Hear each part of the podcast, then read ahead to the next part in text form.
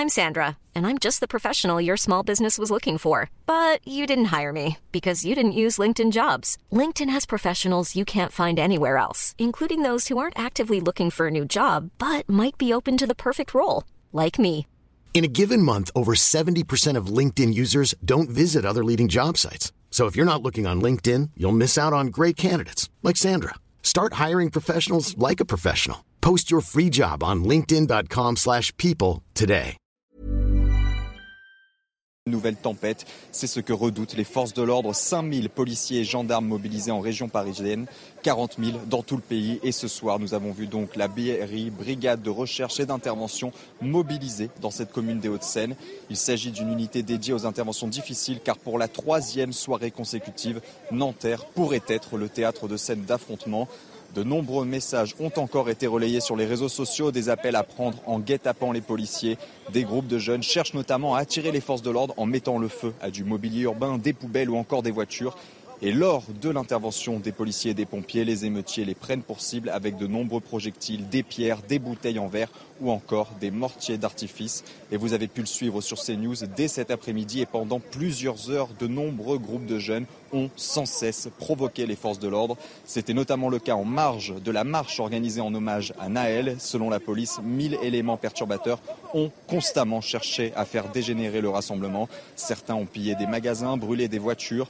Il s'agit majoritairement d'adolescents et de jeunes adultes. Certains sont cagoulés et je peux vous dire que ces violences sont d'une intensité extrême avec un climat quasi insurrectionnel. Aujourd'hui encore, des cocktails Molotov ont été lancés à l'encontre des forces de l'ordre.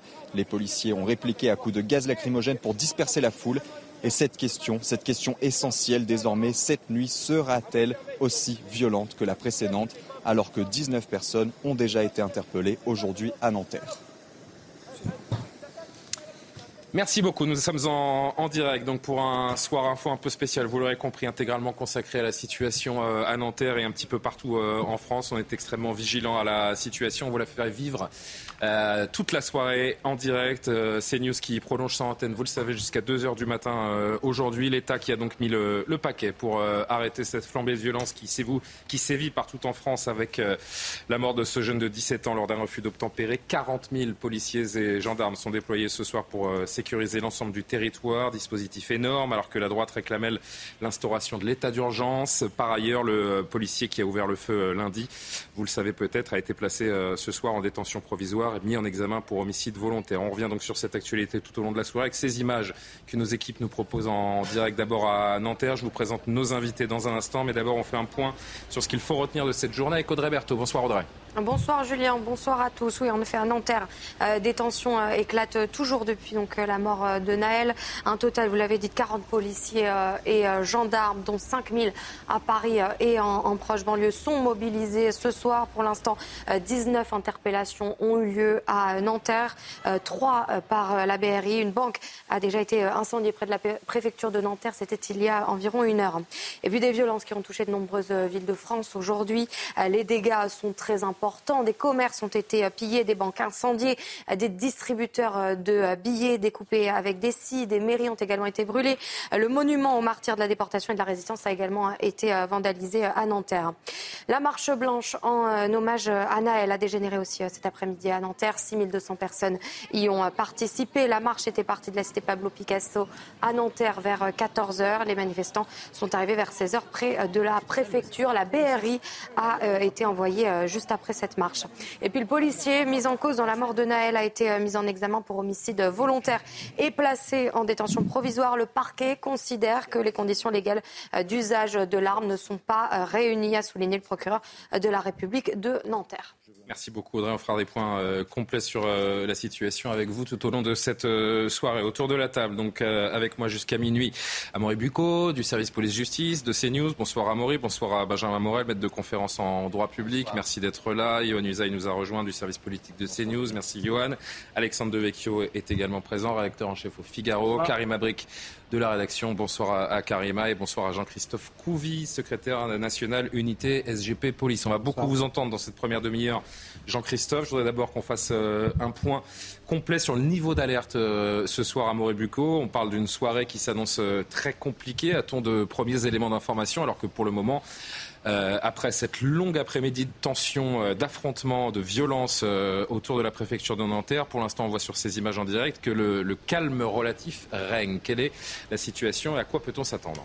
Effectivement, si vous voulez, hier, si on parle avec des policiers, hier, les policiers, les forces de l'ordre étaient plutôt sur la défensive. La mission, c'était plutôt d'aller protéger les pompiers sur les points d'incendie. Et ce soir, il semble que le ministère de l'Intérieur, que le gouvernement euh, veut montrer sa fermeté et donc a mis des très gros moyens euh, de police, 40 000 policiers et gendarmes et 5 000 euh, à Paris, avec bien sûr la, volonté de montrer que maintenant, entre guillemets, la, récréation est finie. et alors ce qui est intéressant, vous me demandez ce à quoi on s'attend ce soir, finalement on ne sait pas. Déjà on va attendre la tombée de la nuit pour voir un peu comment ça bouge. Je vous rappelle qu'hier soir, les débordements ont commencé après minuit, au milieu de la nuit, et qu'au début c'était calme. Et ce que me disait d'ailleurs. Pas de notes de renseignement qui sont parvenues Alors moi, moi, ce que me disait, euh, c'était intéressant, hein, une source préfectorale, c'est que finalement les émeutiers eux-mêmes ne savent pas forcément maintenant euh, s'ils vont passer à l'action. Tout se fait au dernier moment euh, sur les réseaux sociaux et donc même les services de renseignement n'arrivent pas à prévoir cette espèce de volatilité propre à ces émeutes, à ces insurrections urbaines. Et puis quoi dire d'autre? Eh bien que quand même, je vous disais des gros moyens, vous avez quand même une mobilisation des forces d'intervention de niveau 3, c'est-à-dire la BRIPP, le RAID, le GIGN qui sont prêts à intervenir et qui d'ailleurs euh, interviennent euh, déjà en appui euh, comme la BRI. vous avez même, c'est ce que me disait une source à la gendarmerie, une cellule de contre-tireurs qui, est mobilisée, c'est-à-dire que ce sont des gendarmes avec des armes longues et des lunettes. Dans plusieurs villes de France? Alors, à Nanterre je ne sais pas précisément? où. En tous les cas, ce qu'il me dit, cette source qu'elle m'a dit, c'est que ces gendarmes euh, ne sont pas, ne vont pas probablement jamais tirer, mais leur but, c'est d'être là au cas où il y aurait des armes en face et surtout, grâce à leurs lunettes, de pouvoir euh, voir un peu ce qui se passe. Alors, dernier jeu, dernière précision aussi. Euh, c'est une question qu'on peut se poser. J'ai appelé aussi un responsable de la communication de l'armée pour savoir si, au moins d'un point de vue logistique, l'armée n'avait pas l'intention d'intervenir. Ce n'est pas le cas et il m'a précisé ce, ce, communicant. Ce qui est très important à comprendre, c'est qu'il y a des mouvements de l'armée liés au 14 juillet, mais qui, a priori, c'est ce qu'on me dit, ne sont pas du tout liés à ces émeutes et à ces insurrections. La question de l'état d'urgence ne se pose pour le moment pas, bien qu'elle soit euh, soulevée par euh, une partie de la droite, et notamment Eric Ciotti euh, aujourd'hui. On comprend bien que l'exécutif est sur un volcan depuis 24-48 heures. On en parlera un petit peu plus tard avec vous, Johan Usa. Je voudrais juste qu'on lise le tweet du chef de l'État aujourd'hui, ce matin, aux alentours de, de 10h30. Les violences contre les commissariats des écoles, des mairies, contre la République sont injustifiables. Merci aux policiers, aux gendarmes, aux sapeurs-pompiers, aux élus mobilisés. Le recueillement, la justice et le calme doivent guider les prochaines heures. Appel au calme effectué également par la Première ministre Elisabeth Borne tout à l'heure. Les solutions ne viennent jamais de la violence. C'est la justice et elle seule qui peut établir la vérité et apaiser les colères. Comme l'a fait le maire de Nanterre avec qui je me suis entretenu hier, et comme l'ont fait de nombreux élus locaux, J'appelle à l'apaisement, au calme. Détruire son propre quartier, s'en prendre à des équipements, mairies, écoles, transports publics, ne résoudra rien. Voilà, Jean-Christophe Couvi, euh, secrétaire national unité SGP Police, je le rappelle, le paquet a été mis ce soir, je le disais, 40 000 forces de l'ordre sur le pays. On ne peut pas se permettre une, euh, nouvelle nuit de chaos. Est-ce que la méthode choisie par l'exécutif euh, aujourd'hui, c'est-à-dire un dispositif quasi jamais vu dans de pareilles circonstances et la bonne méthode? Écoutez, hier soir, on a essayé une méthode, enfin l'exécutif a essayé une méthode, c'est la désescalade, en disant et en, expliquant bien aux, collègues, euh, vous n'entrez pas euh, dans les quartiers, vous restez à l'écart, surtout ne, n'allez pas à la provocation, ne répondez pas aux provocations des, des, des, uns des autres, et pas de surenchère, parce qu'on n'a pas envie d'une autre personne, entre guillemets, euh, qui, puisse malheureusement euh, enfin, voilà, avoir un incident. Euh, sauf que en fait, ça s'est pas forcément passé comme prévu parce que plein de quartiers dans la France entière ont mis le feu au commissariat, à des, je vais pas refaire tout le, tout le, effectivement tout le, la logistique, mais quand même des écoles. moi, ça m'interpelle. Bah là, on a des pompiers qui sont à Nanterre, qui, qui, ont fini d'éteindre un incendie qui a pris ah, dans, tout un immeuble. Hein. Alors pour moi, c'est pas c'est pas une révolte parce que quand on se révolte, on a on a un message politique à, à dire. Là, il n'y a pas de message, c'est juste de la casse et c'est juste se taper du flic. Et en fait, ça match retour en disant, bah, en gros. Euh, les 40 000 policiers en soi, c'est un message aussi. on est en guerre civile, Jean-Christophe Couvi? Bah, On est en guerre civile, euh, pas tout de suite, mais peut-être qu'un jour on pourrait l'être. Et, c'est des petites traces comme ça qui font que euh, ça peut très vite s'enflammer. Et il y a aussi on est en fait, si vous voulez, on est quand même sur un. Je trouve qu'on est quand même sur un chemin de, voilà, qui, est très délicat parce que nous, d'un côté, on doit euh, garder la maîtrise, euh, on doit aussi être professionnel et pas succomber, pas se mettre au niveau justement de, ces, euh, de ces délinquants parce que c'est des délinquants, encore une fois, c'est pas tous les quartiers qui s'embrasent, c'est une petite partie qui a décidé de faire une guerre. Euh, d'ailleurs, ils sont, je trouve qu'ils sont très bien pourvus en mortier d'artifice, parce que hier, ils ont arrosé comme jamais. Et hier, nos commissariats, les collègues des commissariats nous disaient, on n'a même plus de munitions, nous, pour pouvoir défendre les commissariats. Quand je dis munitions, c'est les munitions non létales. Hein. Euh, c'est les, grenades de désencerclement, les lacrymogènes et, même euh, des, LBD. Et là, à Lens, par exemple, il y a deux heures de ça, on nous dit, c'est la guerre, les collègues sont débordés, on n'a plus de grenades, on ne sait pas comment faire. Donc imaginez, c'est Lens, hein, c'est pas le 9-3, Bobigny et compagnie. Hein. C'est vraiment Lens. Donc on sait qu'il y a des endroits en France euh, qui vont ce soir passer euh, un mauvais quart d'heure. Et j'ai mes collègues qui, sur le terrain, effectivement, euh, vont transpirer pour refaire rétablir l'ordre. Qu'est-ce qu'on répond à ceux qui, qui, disent depuis quelques heures que ces, ces 40 000 policiers, c'est une façon de mettre le couvercle sur la, sécurité, sur la situation, que la réponse de, de l'État n'est que sécuritaire Voilà ce que l'on répond aux au quartiers en colère? Mais les quartiers en colère, encore une fois, il faut, il faut faire je dis bien, moi, c'est pas tous les gens des quartiers qui sont en colère. Enfin, on le voit. Euh, il n'y a pas de bus ni de tram dans toute l'île de France euh, depuis 21h. On handicape des, populations entières pour éviter qu'une minorité pour éviter ne sème le chaos. Exactement, pour éviter déjà que les, minorités, euh, comme on dit, la minorité de, délinquants sème le chaos, puissent prendre des bus pour aller d'un côté à l'autre et puis les cramer. Et donc, du coup, on préfère retirer tout ce qui pourrait être une cible à tous les usagers, encore une fois, à la majorité des gens pour se préserver d'une minorité de personnes. Et en voilà, on en est. Donc à un moment donné, c'est ce soir, donc c'est musclé. on, a monté le niveau et on va voir ce que Quels ça sont les ordres précis? Aux ah bah, C'est interpeller, c'est de ne pas se laisser faire, et puis c'est aller au contact, et, euh, et, oui, interpeller, ne pas, ne pas laisser, je veux dire, ces délinquants euh, prendre le Potentiellement, on passe sur une nuit réelle de confrontation. Bah, ça va être de la confrontation et un peu plus musclée, bien sûr, oui. Euh, et en même temps, il faut montrer aussi que l'État est là.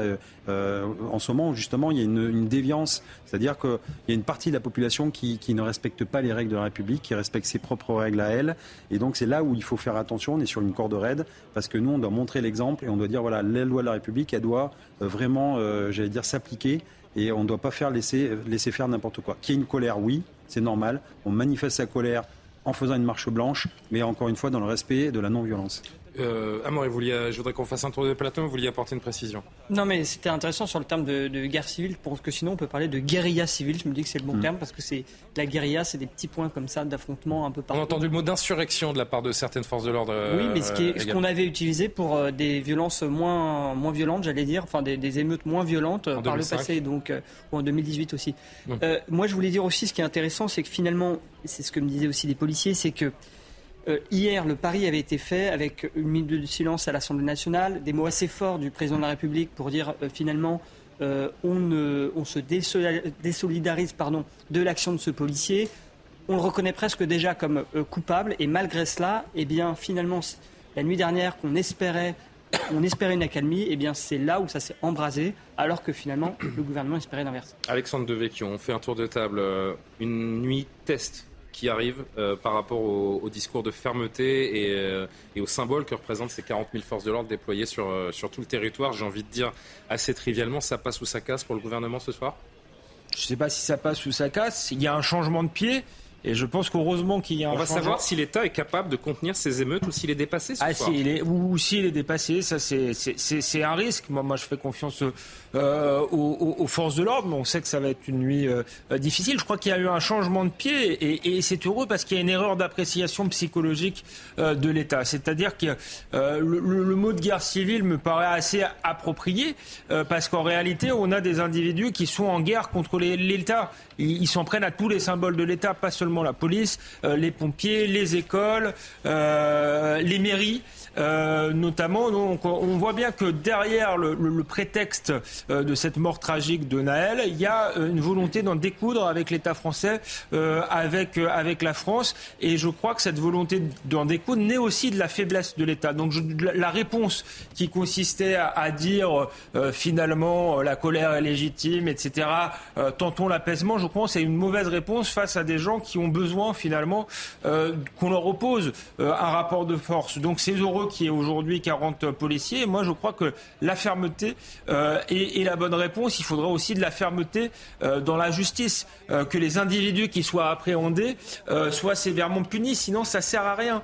toute cette affaire est née quand même de quelqu'un qui refusait euh, de, s'arrêter avec un, pistolet sur la tempe. Donc je, ce qui est arrivé euh, est tragique, mais ça montre à quel point il y avait un sentiment d'impunité malgré tout euh, chez ce jeune homme. Il n'en était pas à son premier refus d'obtempérer, donc il faut que ce, ce sentiment... On parle d'une course-poursuite qui avait démarré depuis 26 minutes sur un, voilà, il faut que ce sentiment d'impunité cesse Sinon, on n'y arrivera jamais. Si on envoie le signal d'un État faible, euh, eh bien, euh, ce sera que le, début euh, de, ce type d'émeute et on aura un éternel, recommencement des émeutes. D'autant plus que là, la situation est plus préoccupante qu'en 2005, parce qu'en 2005, c'était en hiver, les réseaux sociaux n'existaient pas et la France insoumise n'existait pas non plus pour souffler sur les braises comme elle le fait. Il n'y avait, y avait pas des gens pour récupérer ce mouvement, ce qui semble être le cas euh, aujourd'hui. Donc potentiellement, ça peut durer très longtemps si l'État euh, ne montre pas euh, qu'il est ferme. Benjamin Morel, pour l'instant, personne n'est capable de dire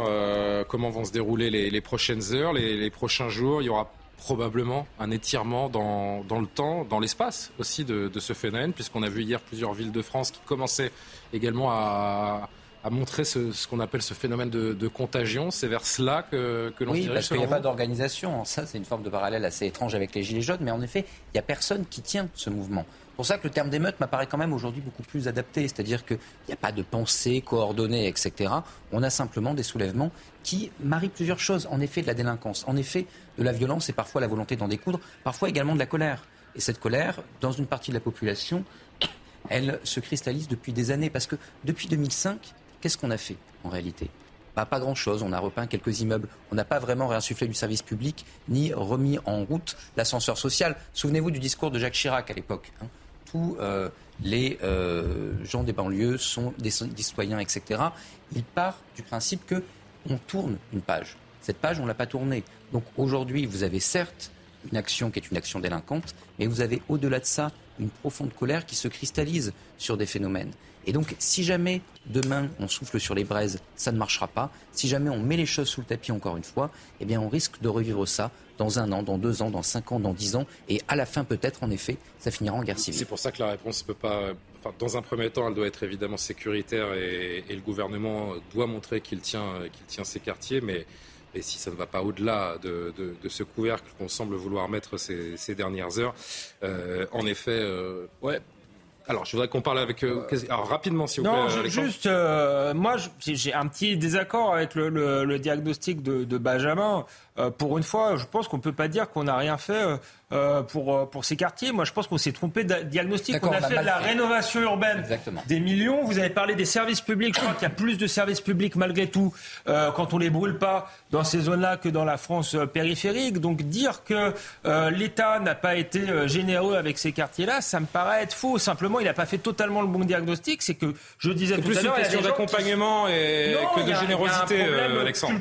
Mais on en reparlera. Justement, il y a des questions, il y a des gens il y a des questions sociales et culturelles à se poser. On est on est ensemble pendant, euh, pendant deux heures jusqu'à minuit en, attendant de, retrouver Olivier Benkemoun jusqu'à deux heures du matin.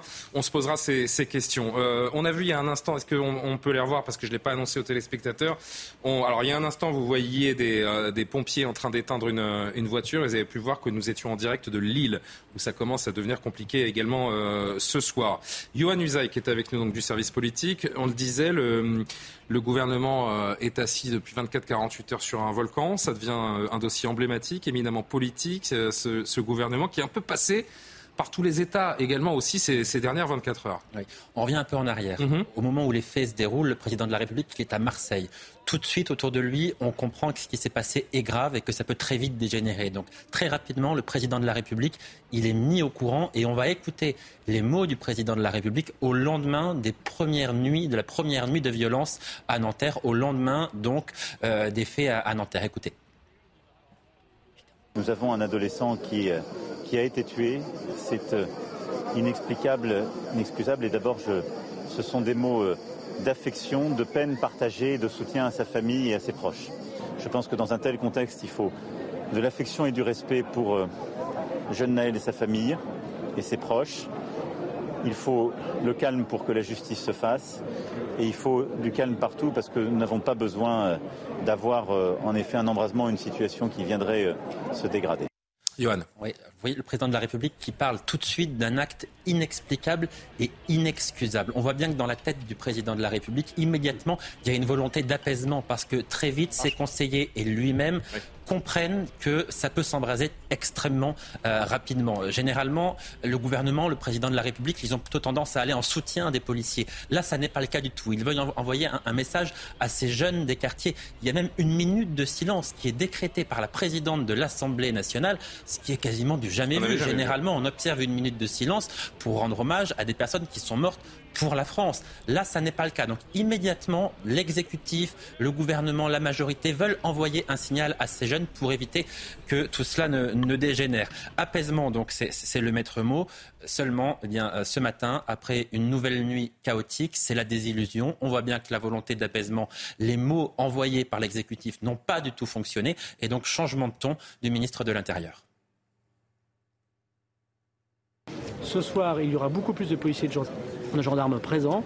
Cela a été arbitré à la réunion que vous avez vue ce matin, puisqu'hier, il y avait 9000 policiers et gendarmes mobilisés, dont 2000 sur la plaque parisienne. J'ai décidé qu'il y ait 40 000 policiers et gendarmes ce soir et cette nuit mobilisés, dont 5 000 en plaque parisienne, et des moyens techniques et technologiques importants pour lutter évidemment contre ces émeutes, pour procéder à des interpellations et surtout pour rétablir l'ordre républicain qu'attendent légitimement les Français.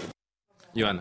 Oui, Gérald Darmanin qui dit j'ai décidé de mobiliser beaucoup plus de policiers. En réalité, c'est le président de la République qui, ce matin, lors de ce comité interministériel, cette cellule de crise, c'est le président qui a demandé au ministre de déployer des moyens considérables, multipliés par quatre. On le rappelle, quatre fois plus de policiers sur le terrain ce soir, de manière à maintenir l'ordre, parce que le président veut montrer qu'il est capable de faire respecter l'ordre dans ce pays. Il ne veut pas avoir l'occasion de donner à la droite, aux Républicains, au RN, à Reconquête, l'occasion de dire qu'il aurait dû déclencher l'état plus tard. Il ne veut pas en arriver là. Il veut montrer qu'il maîtrise la situation. Donc la nuit qui vient sera évidemment politiquement aussi déterminante. Et puis il y a ce, mot qu'il a utilisé, qu'on viendrait entendre, inexcusable. Euh, A-t-il fait une, une erreur en, prononçant ce, mot? On va se poser la question. Mais à 22h20, on n'a que de nouveau Audrey euh, Berthaud pour un, point sur l'essentiel à retenir de cette journée. Audrey.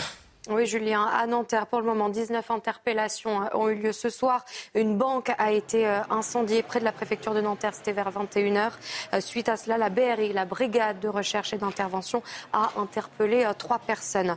Regardez cette image. Le monument aux martyrs de la déportation et de la résistance à Nanterre a été détérioré en marge de la marche blanche de cet après-midi. Des inscriptions, ni oubli, ni pardon et racailles policières ont été taguées sur ce mémorial.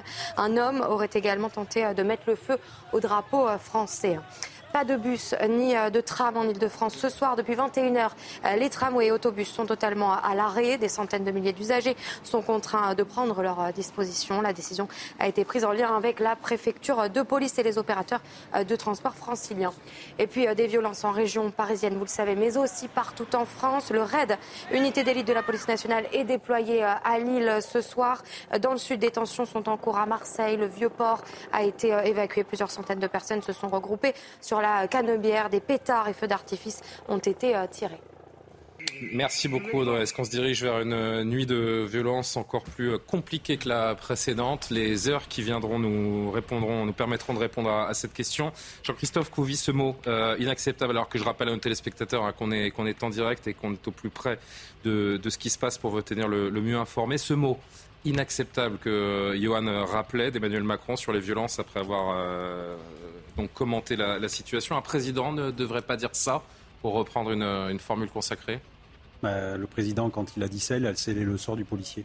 Voilà. C'est-à-dire qu'avant même qu'on ait euh, un état des lieux du procureur de la République euh, sur l'affaire, le politique s'en mêle, le politique a scellé le sort, c'est terminé. Euh, on a donné déjà la température de ce que va être ce dossier.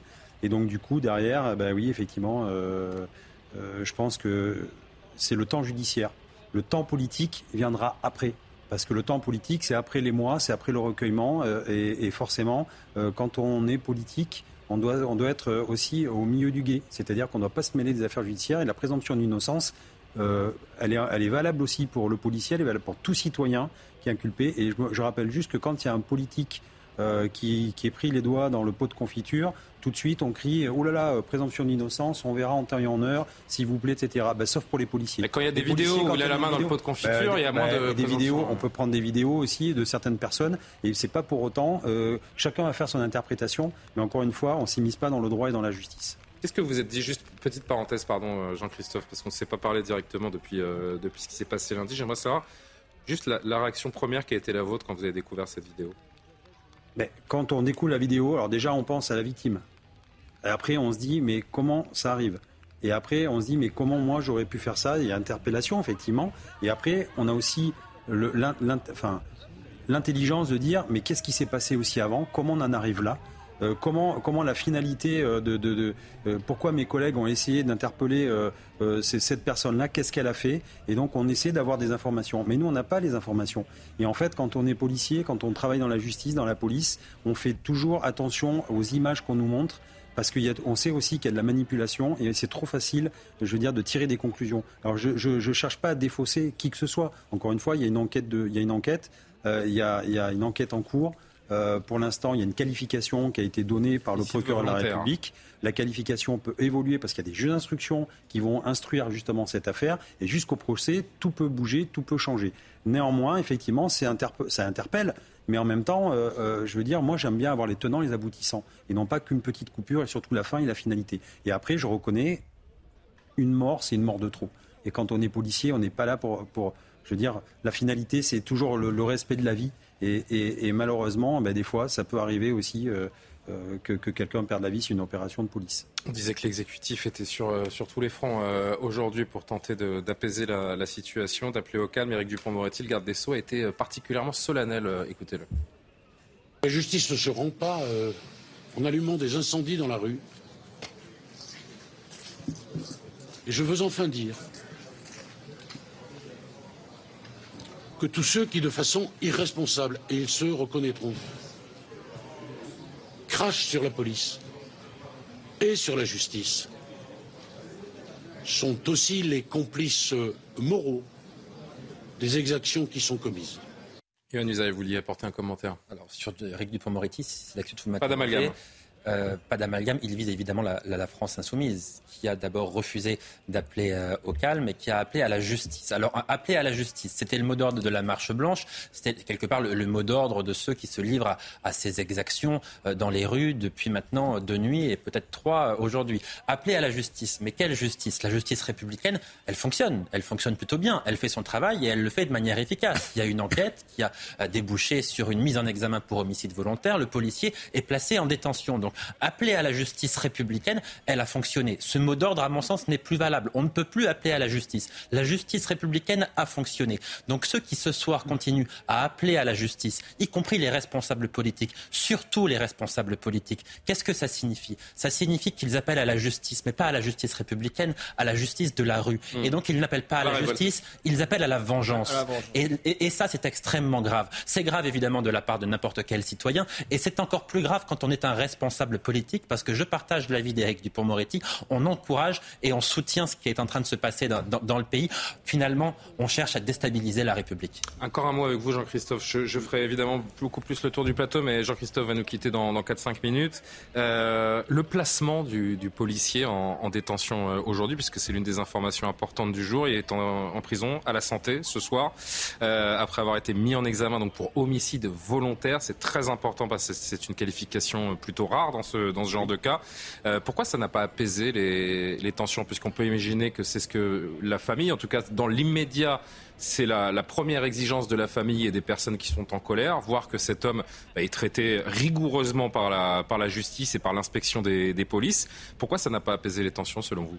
Alors, je ne vais pas répondre à leur place, c'est eux, mais moi, j'ai mon intime conviction, c'est qu'en fait, on ne cherche pas la justice, on cherche la vengeance. Hmm. Et donc, en fait, on veut un match retour, c'est-à-dire qu'on euh, part du principe qu'on a perdu euh, quelqu'un de notre communauté, il faut qu'on ait quelqu'un de notre communauté policière qui tombe aussi. Et c'est ce qu'on cherche, on cherche en fait à avoir aussi un mort chez les policiers. Moi, j'ai juste une, interpellation à faire à, une certaine, effectivement, caste politique.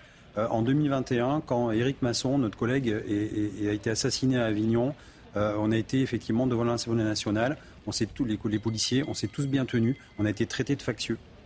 euh, aujourd'hui, quand on attaque des prisons, quand on, brûle des, euh, des, commissariats, on brûle des, des, écoles, dans ces cas-là, ces gens-là, c'est quoi? C'est des factieux ou c'est juste des gens en colère? Voilà, la différence, elle est là, c'est que nous, quand on est en colère, on se tient bien parce qu'on croit en la République et on veut faire avancer les choses. Et là, je suis désolé, mais il y a une partie de la, politique qui instrumentalise justement ces jeunes euh, pour les amener à faire l'irréparable. On est toujours en, avec ces images en, en, direct où vous voyez que les, les forces de l'ordre, comme on le dit, euh, tiennent le terrain autour de la, de la préfecture de, de, Nanterre. Une prise de parole importante euh, aujourd'hui. Il s'est exprimé pour la première fois à la télévision depuis le début de cette affaire. Tout à l'heure euh, chez, chez Pascal Pro, je parle de euh, Laurent Franck Liénard, maître Laurent Franck Liénard, qui est donc l'avocat de ce policier qui a été mis en, en examen euh, ce soir. C'est très important, très intéressant de, l'entendre parce qu'il euh, nous livre euh, beaucoup de choses euh, importantes. Donc, il y a décrypté ensemble. D'abord, Laurent Franck qui parle de la version, la version que donne son client, donc mis en examen ce soir pour homicide volontaire, la, version des, faits selon ce policier. Il donne trois éléments de justification qui rentrent parfaitement dans le cadre légal, c'est-à-dire qu'au moment où il décide d'ouvrir le feu, le véhicule va repartir. En repartant, il va entraîner son collègue qui est dans l'habitacle il va l'entraîner lui, puisque lui est sur le capot, et il risque à tout moment de percuter un piéton ou un cycliste, puisque dans les secondes précédentes, il avait manqué de percuter des piétons et des cyclistes en roulant comme un fou, comme un fou avec cette voiture hyper puissante. Donc les deux policiers se sont dit la même chose, il faut stopper cette personne. Il faut la stopper parce que sinon, on va avoir un mort. Et c'est euh, ce que prévoit la loi la loi prévoit que dans ce cadre-là, on peut faire usage des armes. Il est désolé pour la mort de, ce jeune homme. Euh, D'ailleurs, il visait vers le bas, il a toujours visé vers le bas, il voulait appliquer un tir dans les jambes euh, de manière à stopper ce véhicule, et c'est le véhicule qui le pousse et, qui fait remonter l'arme. Et c'est la raison pour laquelle la balle est, mortelle, c'est parce que le véhicule l'a poussé et l'a dés désarçonné. Alors que euh, si le véhicule à ce moment-là ne part pas, la balle elle est fichante et euh, il, aurait, il aurait évidemment évité de le tuer. Il, vous savez, les policiers, ils veulent pas tuer les gens. Euh, ils, connaissent, ils connaissent évidemment la valeur de la vie humaine, ils la préservent toute la journée. Et ils connaissent aussi les risques euh, qu'ils encourent si, euh, au bout de leur, de leur arme à feu, il y a, y a un décès. Euh, ils ne se lèvent pas le matin pour tuer les gens, du tout. Donc ce policier, il a, il a évidemment été dévasté par, par les conséquences de son tir, mais il estime quand même qu'il ne pouvait pas faire autrement. Sauf que manifestement, Jean-Christophe Couvis, ce policier, n'a pas convaincu. Pour les enquêteurs, pour le moment, le, cadre légal n'a pas été respecté. Alors, euh, il n'a pas convaincu euh, le procureur de la République. Qui, encore une fois, euh, je, ne suis pas là pour critiquer la justice parce que c'est comme ça qu'elle fonctionne. Et un procureur de la République, il a son intime conviction au vu des preuves qu'on lui apporte. Et après, il y a une instruction. Et donc là, il y a deux juges d'instruction qui vont prendre le temps d'instruire l'affaire avec des nouvelles vidéos, des témoignages, qui vont fouiller un peu plus, je veux dire, l'enquête. Et après, effectivement, il va y avoir aussi la défense qui a sa stratégie. Mais comme pour tout le monde, hein, je veux dire, c'est pas parce que c'est la police. Et justement, il faut détricoter ce fantasme de dire que la police, c'est l'impunité, etc. Non, le, les policiers, ils sont soumis aux mêmes règles que tous les citoyens. Et donc, euh, c'est une, voilà, il va y avoir l'avocat, on l'a bien écouté, qui a sa stratégie, qui va expliquer, et le jour du procès, qui tiendra sûrement euh, euh, cette stratégie-là pour, pour, pour expliquer comment ça s'est passé. Et maintenant, dernier, encore une fois, c'est l'instruction. L'an dernier, sur l'année 2022, il y a eu 13 tirs mortels de policiers dans le cadre d'un refus d'obtempérer, pardon, 5 mises en examen, aucune détention provisoire. C'est une première. Quelle est la, la motivation, peut-être à Maury, quelle est la motivation de cette, cette détention?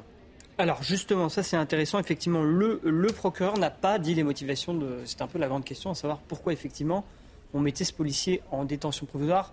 Parce que quoi qu'on en pense, c'est quand même en général une preuve de désaveu.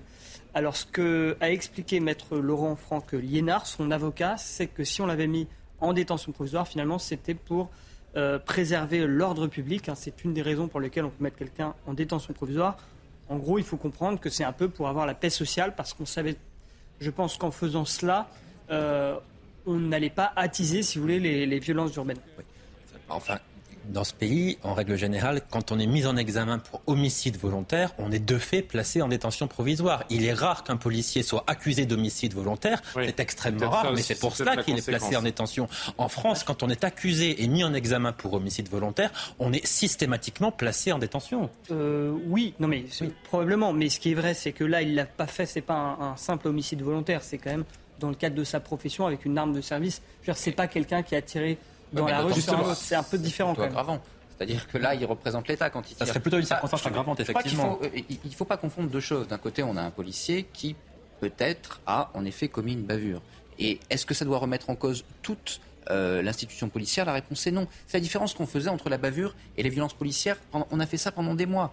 Si et c'est ce qu'a précisé le garde des Sceaux cet après-midi de façon très intelligente. Si ce policier a réellement merdé et qu'il est sanctionné derrière, ça montre que justement le cadre légal est bon. Parce que là, on voit tout de suite monter la polémique, notamment sur la loi de 2017, sur mmh. l'usage de l'arme dans le cadre du refus d'interpeller. Mais là, docteur Perret, là, en l'occurrence, si justement il est mis en examen parce que l'usage de l'arme a été eh bien, non conforme, ça montre que cette loi de 2017 n'était pas si mauvaise. Donc je crois que là-dessus, il faut bien différencier et cette affaire et le cadre légal et l'institution. Bah, c'est important justement pour reconquérir le calme et la paix sociale. Jean-Christophe, je vous propose d'entendre un deuxième extrait de Laurent Franclinard sur la mise en examen, la détention de son, son client. Et, euh, et, ensuite, je vous libère. Kabirima qui veut s'exprimer aussi. Et ensuite, je vous libère parce que je sais que vous devez, euh, vous devez le quitter le plateau. Donc on écoute ce deuxième extrait de Laurent Franclinard, avocat du policier mis en cause.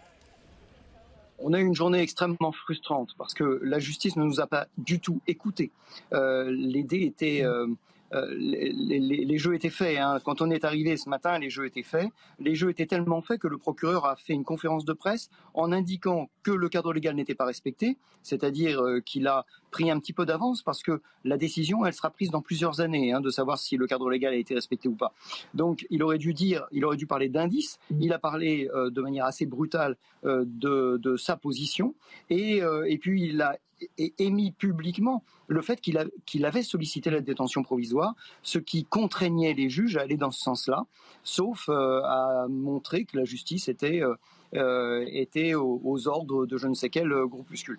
Donc, les dés étaient vraiment pipés et aujourd'hui on a perdu notre temps. je suis arrivé à 8h30 au tribunal, j'en suis ressorti à 17h. On a attendu des heures et des heures et des heures alors que nous savions que la décision a été déjà prise et ça a un côté extrêmement frustrant. Jean-Christophe Couville, était pipé, dire Laurent Franck Liénard. moi, j'avais dit le sort était scellé. Hein. Mais encore une fois, je veux pas. Euh, je reste à ma place. Voilà, je suis pas une personne qui est là pour juger les, effets de droit. Euh, après, il y a des stratégies d'avocats, de défense, euh, de procureurs. encore une fois, la, vérité, on l'aura le jour du procès et à la fin du procès. Et juste pour rebondir, euh, euh, là j'ai un collègue qui est passé il n'y a pas longtemps aux assises, euh, justement un collègue CRS, on l'avait emmené traîner aux assises parce qu'il avait lancé une grenade de désencerclement et effectivement qui avait blessé un, manifestant. On lui avait promis de faire de la prison et en fait il était relaxé.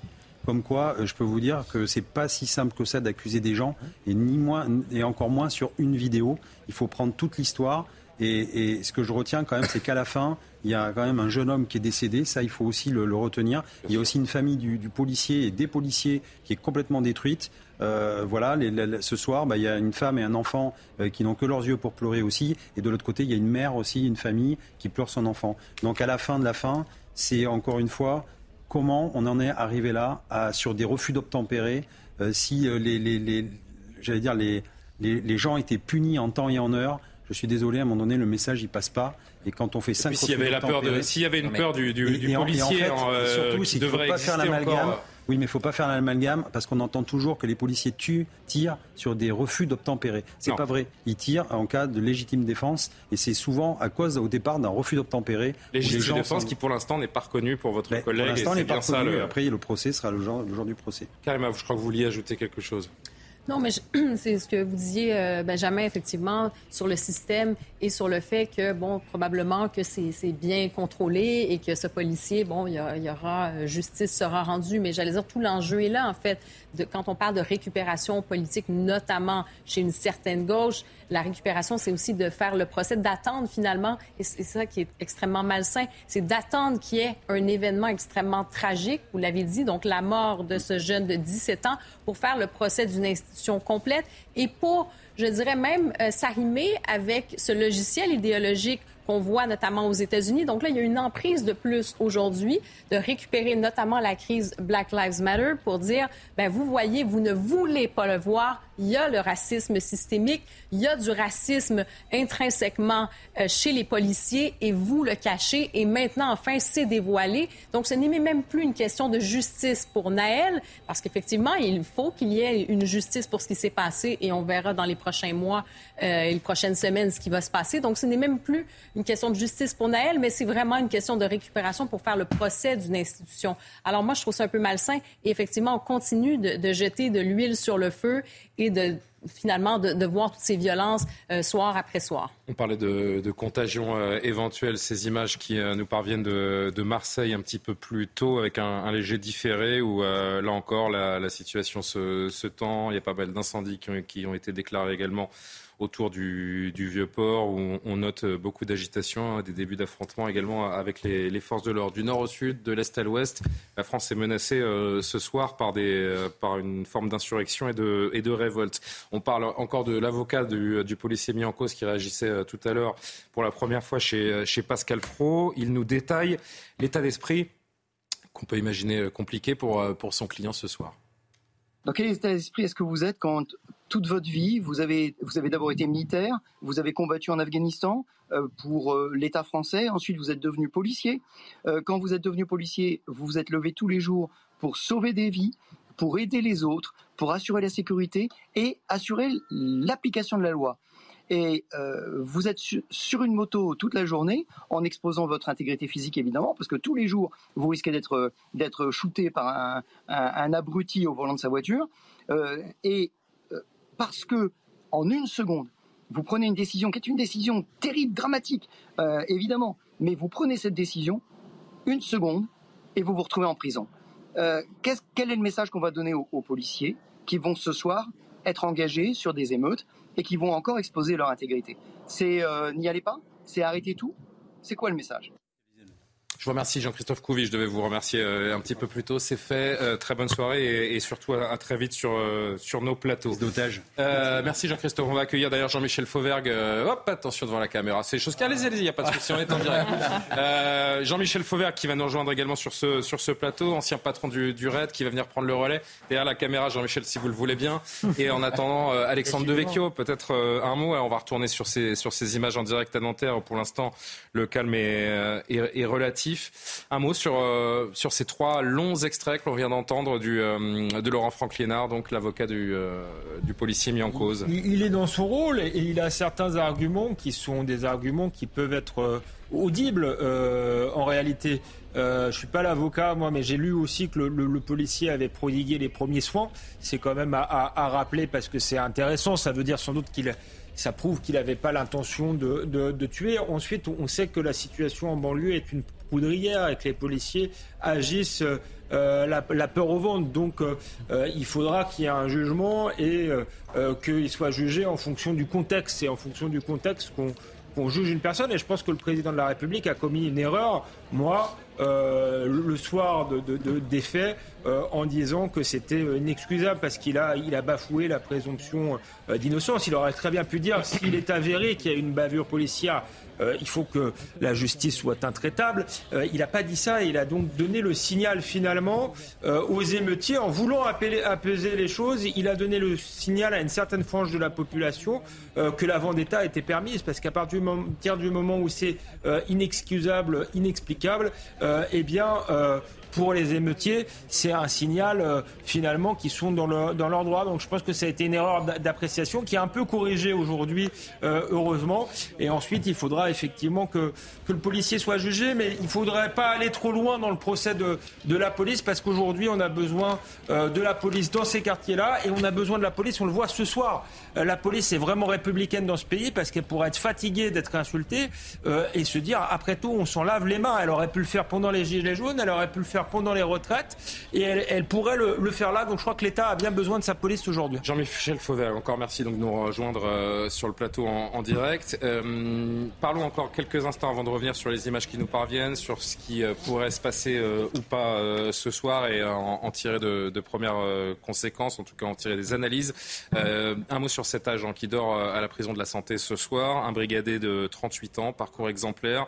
Je rappelle euh, ces faits de service, comme on dit, expérimentés, salués à plusieurs reprises par la direction, huit lettres de félicitations dans sa carrière, une médaille de sécurité intérieure, deux médailles pour des actes de courage. C'est pas le profil du jeune flic inexpérimenté qui aurait, euh, qui aurait paniqué. Quelle première lecture vous faites de, de cette affaire, des éléments autour de ce policier et de ces, ces vidéos qui paraissent, je dis bien paraissent accablantes au premier regard? Oui, merci Julien. Vous savez quoi euh, Ça veut dire euh, une chose très simple, c'est que le, job de flic aujourd'hui, le travail de policier, le travail de gendarme, bien évidemment, c'est un travail extrêmement dur. Nous, on le, voit, moi, enfin, moi je l'ai connu de l'intérieur, mais maintenant je le vois de là, on le voit tranquillement en se disant, effectivement, euh, cette action, euh, elle prête à confusion, etc. Sauf que derrière, toute la journée, il y a, du travail, il y a du stress, il y a de l'agression, de l'agression de la part des personnes que l'on voit dans la rue, mais aussi de l'agression de la part d'un personnel politique important. qui, qui, qui, dit que la police tue, par exemple. Il y, a ce, il y a ce stress permanent.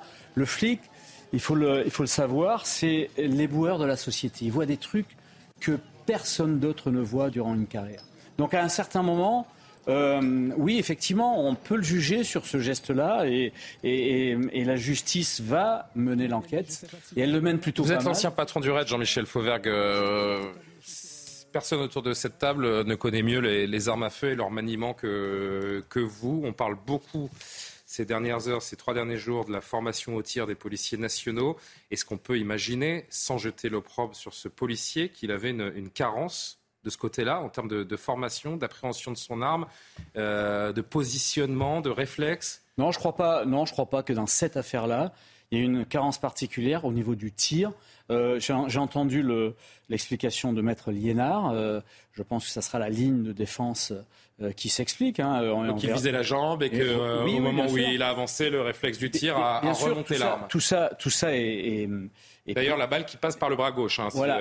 Effectivement, donc il n'y a, pas une idée de, de, de, de viser pour tuer. Non, l'arme n'était pas braquée, effectivement, mais a priori sur des endroits létaux comme la tête. Et ça, c'est l'enquête qui le dit ou ce sont des déclarations Donc c'est l'enquête. Mais c'est l'enquête qui le. De toute façon, ça sera démontré par la, par la police technique et scientifique, etc. Mais ce que je voudrais dire quand même, vous allez-y Jean-Michel, puis on fera un point avec Audrey Berthaud dans une seconde. Et vous avez raison, euh, Julien, c'est que en termes de formation je pense évidemment pas aux, brigades spécialisées, etc., mais euh, les gens des commissariats, en, termes de formation du tir, euh, aujourd'hui, que ce soit pour la, police ou la gendarmerie, ça n'est pas suffisant. Et donc il va, il va falloir euh, travailler là-dessus, voir comment on peut faire. Trois tirs de 30 cartouches par an, c'est pas suffisant. Les polices municipales, euh, figurez-vous, euh, tirent, beaucoup plus, enfin la plupart, la plupart d'entre elles en tout cas, et, ont des, et ont des entraînements plus, plus importants et plus intéressants. Je ne sais pas, je sais pas, je pense pas que ça soit la problématique de cette affaire-là. Audrey Berthaud, il est 22h45. L'essentiel euh, à retenir de cette, euh, de cette journée autour de Nanterre 40 000 policiers et gendarmes, dont 5 000 à Paris et en proche banlieue, sont mobilisés ce soir pour faire face aux éventuelles euh, émeutes. C'est le ministre de l'Intérieur, Gérald Darmanin, depuis le nord de la France, qui l'a annoncé aujourd'hui. C'est quatre fois plus que les effectifs déployés dans la nuit dernière, où 9 000 forces de l'ordre étaient engagées, dont 2 000 en région parisienne. Elisabeth Borne appelle à l'apaisement et au calme et adresse sa confiance aux forces de l'ordre mobilisé pour maintenir l'ordre républicain. La Première ministre a appelé à éviter toute escalade dans euh, les violences. Un couvre-feu entre 21h et 6h euh, est mis en place à Clamart euh, de ce soir à lundi matin. Cela fait suite aux violences survenues dans cette ville des Hauts-de-Seine hier. La mairie de Compiègne, dans l'Oise, a également imposé un couvre-feu de 22h à 6h jusqu'à lundi matin pour les mineurs de moins de 16 ans. Et puis beaucoup de réactions hein, du côté des politiques. Le président des Républicains, Éric Ciotti, a demandé que l'état d'urgence soit déclenché dans les quartiers théâtres de violence, une option que le gouvernement dit ne pas envisager aujourd'hui. Merci beaucoup Audrey. On se retrouve donc tous les quarts d'heure ou enfin très régulièrement pour, euh, pour un point sur l'actualité. Yohann Uzel, vous vouliez apporter une précision. Oui, concernant ce que vient de dire Jean-Michel Fauvergue, vous dites manière très juste. Les policiers aujourd'hui voient des choses qu'on ne peut quasiment pas imaginer. La violence est de plus en plus grande dans ce pays, c'est manifeste, on en parle régulièrement sur ce plateau. J'ai accompagné le président de la République pendant trois jours à Marseille. Il est allé là-bas pour beaucoup parler de sécurité. Alors il a annoncé des moyens supplémentaires, il a annoncé des forces de police, il y a un commissariat qui est en train d'être construit, il construit une prison, 700 places de prison qui vont sortir de terre, mais à aucun moment, à aucun moment quand on parle de sécurité dans ce pays, on parle de politique pénale ça ne vous semble pas être un problème quand même que la politique pénale ne soit pas abordée? Là, on a affaire à des récidivistes. Mais ça, ce serait une bonne chose pour les délinquants eux-mêmes qu'on durcisse les peines. Si vous avez la certitude d'avoir une peine, dès que vous mettez le feu à une poubelle, peut-être que vous ne recommencerez pas. Si vous avez la certitude d'avoir une peine à la première, au premier refus d'obtempérer, peut-être que vous ne recommencerez pas. Et ce, ce jeune Naël qui avait un casier judiciaire assez lourd, peut-être que si la justice avait été plus sévère avec... Si, si j'entends bien ce que disent ces, ces avocats, il faut être précautionneux là-dessus. Je crois qu'il n'a pas de casier judiciaire, mais des mentions. Des mentions. Des mentions. Euh, mais, comment on appelle ça même, euh, même à son fichier des antécédents judiciaires. Oui, il a des antécédents judiciaires, voilà, mais pas de casier judiciaire. En fait, pour être très très précis. C'est parce qu'il est mineur. Mais c'est parce qu'il est ah mineur.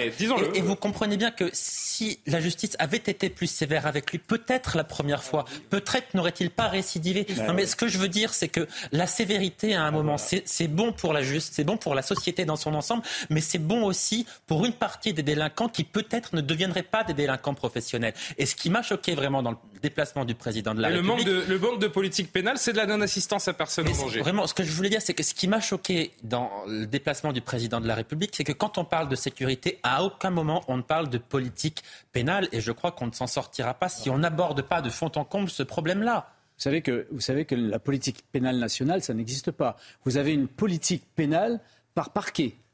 Et, donc, effectivement, je suis tout à fait d'accord avec vous. Hein. la première des choses à, faire, à dire, c'est d'avoir une politique pénale, d'avoir des sanctions et d'appliquer les sanctions. L'application des, sanctions dans ce pays pose un, problème aussi. Je voudrais qu'on accueille euh, en direct. Je viens vers vous dans un instant, mais on a un invité euh, en direct à qui je voudrais donner la parole. Merci d'avoir patienté. D'ailleurs, euh, Michael Pakanowski, vice-président du syndicat des pompiers SPAS 10. Merci d'être avec nous. Vous connaissez très bien ces, ces scènes d'émeutes parce que bah, c'est quelque chose que vous avez, auquel vous avez été confronté à de, à de nombreuses reprises. Vous avez suivi, bien sûr, comme beaucoup d'entre nous, ces scènes surréalistes dans plusieurs endroits de France, principalement en Ile-de-France hier avec ce bilan euh, particulièrement triste à la fin de la nuit. Euh, il y a une grande différence pour, euh, pour les pompiers dans vos interventions dans, dans ce type d'affrontement et on le voit régulièrement. Comment ça se passe pour les pompiers pour intervenir dans des, dans des émeutes comme celle-là? Bah, la grosse problématique, c'est toujours de partir sur intervention et de ne pas savoir sur quoi on va tomber. C'est-à-dire, à partir du moment où on part sur des violences urbaines, ce qui peut arriver régulièrement, c'est qu'on est, on peut être confronté à des mortiers, à des guet-apens. Euh, et quand on parle de guet-apens, ils organisent les choses. C'est-à-dire, par exemple, sur une impasse, un fourgon ne va jamais aller seul. On attendra toujours la police. Et on voit euh, sur tous ces types d'interventions, ça devient de plus en plus violent et de plus en plus dangereux pour nos services. J'ai fait parvenir à un de vos collègues une photo d'un fourgon Pompton qui est intervenu cette nuit où vous voyez un impact dans le pare-brise, un impact euh, violent avec un mortier qui est rentré dedans. Le conducteur a eu des bris de vitre euh, sur euh, les mains. C'est lamentable. On n'est pas là pour ça. On est là pour secourir les gens. Il faut le comprendre et il faut arrêter tout ça. Il faut être raisonnable. Michael Pakalowski, pour, pour certains policiers, certains euh, certains acteurs sur le, terrain hier soir. Le niveau de violence hier a dépassé le niveau des émeutes de 2005 qui, euh, beaucoup s'en souviennent, avait duré trois semaines. Vous avez le sentiment, vous aussi, en tant que pompier, qu'on a, changé de registre, que vos interventions, elles sont encore plus compliquées que, par le passé? Ah, plus ça vient, plus on est confronté à des violences euh, assez impressionnantes. Quand je vous parle du guet-apens d'hier, c'était exactement ça. Pourquoi ils se sont pris aux pompiers? Alors qu'on était là pour éteindre justement un incendie dans un. Et quand vous vous posez la question, qu'est-ce que vous vous dites? Pourquoi est-ce qu'ils s'en prennent aux pompiers? Bah, malheureusement, c'est pour eux, ils voient un uniforme, point, ils s'arrêtent là. Et je me rappelle, bon, j'étais euh, pompier sur Strasbourg pendant euh, de nombreuses années, et sur Strasbourg, on connaissait ça. On s'est plusieurs fois, on a eu très peur. Euh, je me rappelle d'une anecdote. Hein. On est arrivé sur une intervention sur un feu de voiture. Un, frigo est tombé du dixième étage. Ça, c'était déjà euh, en 2003-2004. Et ça continue et ça augmente et ça augmente les, risques pour les pompiers, pour les forces de l'ordre. Et nous, on n'intervient plus sans les forces de l'ordre. On ne peut plus se permettre d'intervenir sans les forces de l'ordre. Bien sûr, pour sauver les gens. Il y a de quoi être pardon de le dire comme ça, mais il y a, peut-être de quoi être dégoûté du métier. Parfois, on se dit, on parle, de, on, parle de ces policiers qui sont pris à partie, et on se demande comment on peut avoir la vocation de, devenir policier euh, aujourd'hui. C'est un petit peu le même topo que l'on peut faire pour les pompiers, non? Malheureusement, de plus en plus, oui. Et il faut savoir que j'ai beaucoup de collègues qui se posent beaucoup de questions et qui partent en disponibilité pour faire autre chose actuelle. Et c'est triste d'en arriver là. Parce qu'on est rentré dans le métier c'est la mission du pompier, c'est sauver les personnes et c'est pas euh, se retrouver euh, dans des guet-apens, se retrouver avec des gens qui nous menacent, se retrouver avec. Euh, j'ai eu quand même un collègue qui ça date, mais qui avait pris une barre de fer sur la tête, etc., etc. C'est plus possible. Et on, plus on vient, plus ça augmente, c'est crescendo. Un dernier mot, Michael. Un dernier mot, Michael Pakanowski, avant de vous, de vous libérer. Euh, en tant que syndicaliste pompier, j'imagine que vous centralisez pas mal d'informations et de retours de vos collègues. Euh, Est-ce que vous avez déjà des, des choses à, à, nous dire autour de, de, la soirée qui se profile? Est-ce qu'il y a beaucoup d'interventions de vos collègues, que ce soit en Ile-de-France ou, ou ailleurs, d'ores et déjà ce soir? Alors, pour votre information, c'est la première fois qu'il y a des véhicules qui viennent de la province sur la région parisienne pour renforcer la région parisienne pour des violences urbaines. Hein, je, m'explique. Pour des violences urbaines, on fait exactement la même chose que pour les colonnes feux de forêt. On envoie des fourgons pour renforcer pour des nuits comme ça. Et ça, c'est pas normal. C'est vrai que ça devient crescendo et on se rend compte que c'est de plus en plus violent.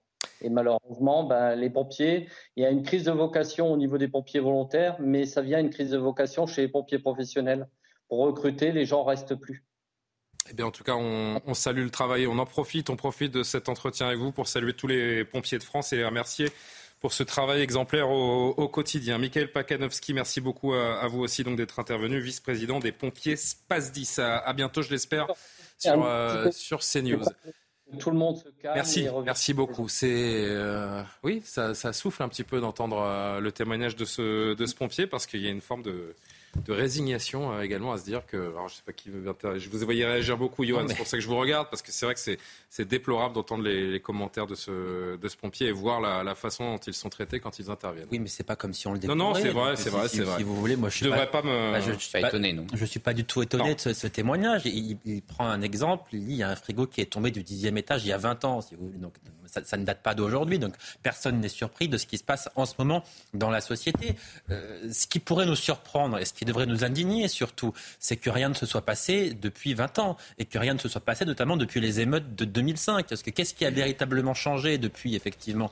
Je n'ai pas l'impression que beaucoup de choses aient changé. Est-ce qu'on s'est posé une véritable question, encore une fois, sur la politique pénale, sur la manière dont la société devait gérer ces banlieues? La politique qu'on applique dans les banlieues, c'est la même depuis 40 ans. Est-ce qu'elle a fonctionné? On a déversé des dizaines et des dizaines de milliards. Est-ce que ça a fonctionné? Manifestement pas. On n'a pas réussi à trouver la solution. Il y a beaucoup de gens dans les quartiers qui ne euh, voient pas la couleur des milliards d'euros. Hein. Pardon, mais enfin, je, je, voudrais pas. et pourtant, ils sont là. Et pourtant, ils sont là. Donc c'est ça qui devrait nous interroger. Il y, a des, conditions, il y a des conditions de vie dans beaucoup de quartiers de France qui sont insupportables. Et personne autour de cette table euh, ne supporterait de vivre dans de, dans de telles conditions. C'est précisément ce que je vous dis. C'est ça qui, c'est ça qui devrait nous interroger. Bien sûr, bien sûr. Oui. Euh, alors non, c'est Jean-Michel qui voulait réagir et Benjamin euh, juste ensuite. Dans un instant, on va entendre la mère de, de Naël qui a témoigné également cet après-midi. Oui, moi je voulais vous dire que oui, ça a évolué. moi je me rappelle euh, quand, quand j'étais euh, jeune officier, on, s'en prenait déjà à la police. Je travaillais sur la, la Seine-Saint-Denis euh, la nuit et on s'en prenait déjà à la police et on, et on se recevait des frigos dessus, etc. Mais on était les seuls. Après, il y, a eu, euh, il y a eu effectivement les pompiers qui ont, qui ont commencé à être euh, agressés. Maintenant, euh, les, les, infirmiers, les gens des hôpitaux. Vers quoi on a basculé, selon vous, Jean-Michel bah Parce que Pourquoi, a... justement, aujourd'hui, c'est plus seulement la, la, police qui, qui est défiée, parce que, mais ceux qui viennent nous sauver la vie, en fait? Parce que c'est tous les symboles d'autorité de l'État et c'est tous les gens qui travaillent pour, pour l'État ou pour le. ou pour les collectivités locales qui sont, qui sont là-dedans et parce qu'en phase, de, en phase 2, ce sont des gens qui veulent détricoter notre. Il n'y a, pas que des. A pas que des. Euh, dans, ces émeutes-là, vous avez des gens qui viennent faire leurs courses, qui viennent de, banlieue, piller des, piller des magasins, faire, faire, faire leurs courses. Mais vous avez aussi des gens euh, qui sont, euh, en tout cas, orientés par d'autres, en particulier politiques, et qui profitent des réseaux politiques de l'extrême gauche en particulier pour s'organiser, et qui veulent détricoter toute cette euh, toute notre structure, la structure de notre société. Et, en premier lieu, pour détricoter ça, il faut s'attaquer à ceux qui représentent l'autorité. Aujourd'hui, on s'attaque à la police parce que la police est prise dans, cette affaire-là. Mais derrière la police, il y a tout l'État qui, est visé, bien évidemment. Il y a le fait de... Euh, la, révolution se fait par le chaos pour certains. Je ne suis pas sûr que les réseaux de l'extrême gauche soient très développés paradoxalement dans ces quartiers. C'est pas directement le sujet. Il y a une vraie rupture. Moi, j'ai grandi dans ces quartiers, dans des quartiers difficiles de province, et en 2005, j'étais ado. Donc j'ai connu ça un petit peu à ce moment-là. Rien n'a changé. Les milliards où ils sont passés, on a repeint les immeubles. Et en effet, ils sont plus jolis. Mais fondamentalement, qu'est-ce qui a changé? Rien du tout. Il y a des éléments, en effet. Politique pénale, certes, mais il y a également briser ces ghettos. Parce qu'il faut le dire, ce sont des ghettos, ce sont des quartiers hub. Quand vous avez les moyens de vous en sortir, et j'en suis la preuve, vous vous tirez de ces quartiers. Parce que vous savez que vous n'y aurez pas d'avenir. Donc vous en partez. Et donc ne reste que les gens qui n'y arrivent pas et qui ont un sentiment d'échec profond. Si jamais vous ne rompez pas ça, à travers une politique du logement social, à travers une politique qui est une politique eh bien, de rupture, de répartition des populations, de mixité sociale et scolaire, vous n'y arriverez pas. Et vous aurez toujours une partie de la population qui se dira je suis là, je suis assigné à résidence, jamais je ne m'en sortirai. Et donc, je n'ai d'esprit. C'est pas la France insoumise, c'est pas les imams des quartiers, c'est un sentiment de relégation qui fait qu'à un moment, eh bien, il y a quelque chose qui ah, pourrit à l'intérieur et qui fait que ça pète. Moi, je crois pas. Sentiment de relégation, c'est. Je crois pas. Je crois pas ça. J'aime pas euh, donner. Euh, je pense que ça porte une partie des, des, révoltes et des émeutes auxquelles on, auxquelles on a. de ma propre expérience, mais je trouve que pour le coup, euh, j'ai été au collège et au lycée enfin au lycée euh, et à l'école à côté de ces quartiers-là, et j'ai grandi à Épinay-sur-Seine, fait mes études à Seine, à côté de ces quartiers-là. Il peut y avoir un sentiment de, de relégation, mais je crois que ce n'est pas le cas euh, pour, pour tout le monde. Et je vois aussi un sentiment, moi j'ai vu un sentiment de haine euh, grandir pour, euh, pour la France. Là, ils n'expriment pas des demandes sociales, ils, ils cassent et d'où elle vient cette, d'où elle vient cette haine pour la France les, les, ça, on le déplore tous, Alexandre. Et, si vous vous posez la question, elle vient, cette haine de la vient dans bien des cas. Qu'est-ce qu'on a raté On a raté le, la transmission de l'amour de, de, la France, je crois. Dans bien des cas, on l'aura appris Comment que la France était, essentiel. était raciste, que la France ne les aimait pas. Mais ça, euh, que s'ils avaient des, parfois des difficultés sociales. Comment C'est complémentaire. C'est-à-dire que d'un côté, on leur a dit la France ne vous aime pas, la France est dégueulasse, etc. Je suis d'accord avec vous. Et de l'autre côté, eh bien, pour ceux qui restaient, on leur a donné le sentiment qu'il n'y avait pas vraiment d'avenir. Et donc, non seulement il y a eu une politique qui les a assignés à résidence, et en plus, on leur a fourni des clés d'explication, et je serais d'accord avec vous, totalement pourries, qui les ont conduits à la haine du pays. Mais et ça, en effet, pour l'assignation à, résidence, il y a surtout une, assignation, moi je crois, à résidence euh, identitaire. On leur a dit, vous êtes questions sociales, ces questions sociales, sont primordiales. Je, je, veux bien la question sociale, mais d'une part, il y, a, beaucoup d'argent dans la politique de la ville. Ce sont des villes où il y a des cinémas, ah, où il y a des théâtres publics, euh, où il y a des piscines municipales, où il y a le métro, euh, où il y a le métro pour aller travailler à Paris dans certaines villes de la ruralité, il n'y a pas tout ça et il n'y a pas de voitures euh, euh, qui brûlent. Donc il y a des conditions sociales difficiles. Mais si c'est si agréable, pourquoi personne ne veut y vivre Mais les gens se barrent. Et ils se barrent pourquoi? Parce qu'il y a de la bah, délinquance. Mais il y, a aussi pas parce qu'il y a un cinéma. il y a aussi pas mal de familles qui aimeraient bien bénéficier d'un logement social et qui préfèrent ne pas avoir de logement Ce volet social, il est parce qu'elles ne veulent, pas être à côté d'abrutis qui dealent et qui vont brûler leur voiture. Ce volet social, je le répète, il est primordial et nous avons prévu d'en parler dans quelques instants. Je voudrais juste qu'on suive le fil de ce qui de ce qui est prévu tout en s'appuyant bien sûr sur euh, les images en direct qui restent euh, la priorité de, la soirée. Je voudrais d'abord qu'on écoute la maman de, Naël, qu'on revienne sur cette marche blanche qui a dégénéré. Et là encore, il y a des questions à, se poser. Et puis on parlera bien sûr du, euh, du contexte. Alors on va peut-être sortir de cette image parce qu'on a un jeune qui brandit une bouteille d'alcool.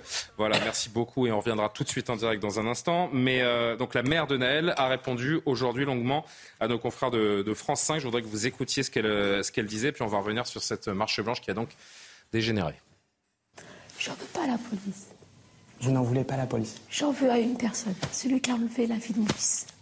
Il n'avait pas à tuer mon fils. Il y avait d'autres manières de le faire. Il n'avait pas à tuer mon fils. Une balle, une balle, si près de son torse. Non, non. Je peux pas imaginer ça. Je peux pas. Je peux pas. Non. Frapper, le faire sortir, oui, il n'y a pas de problème.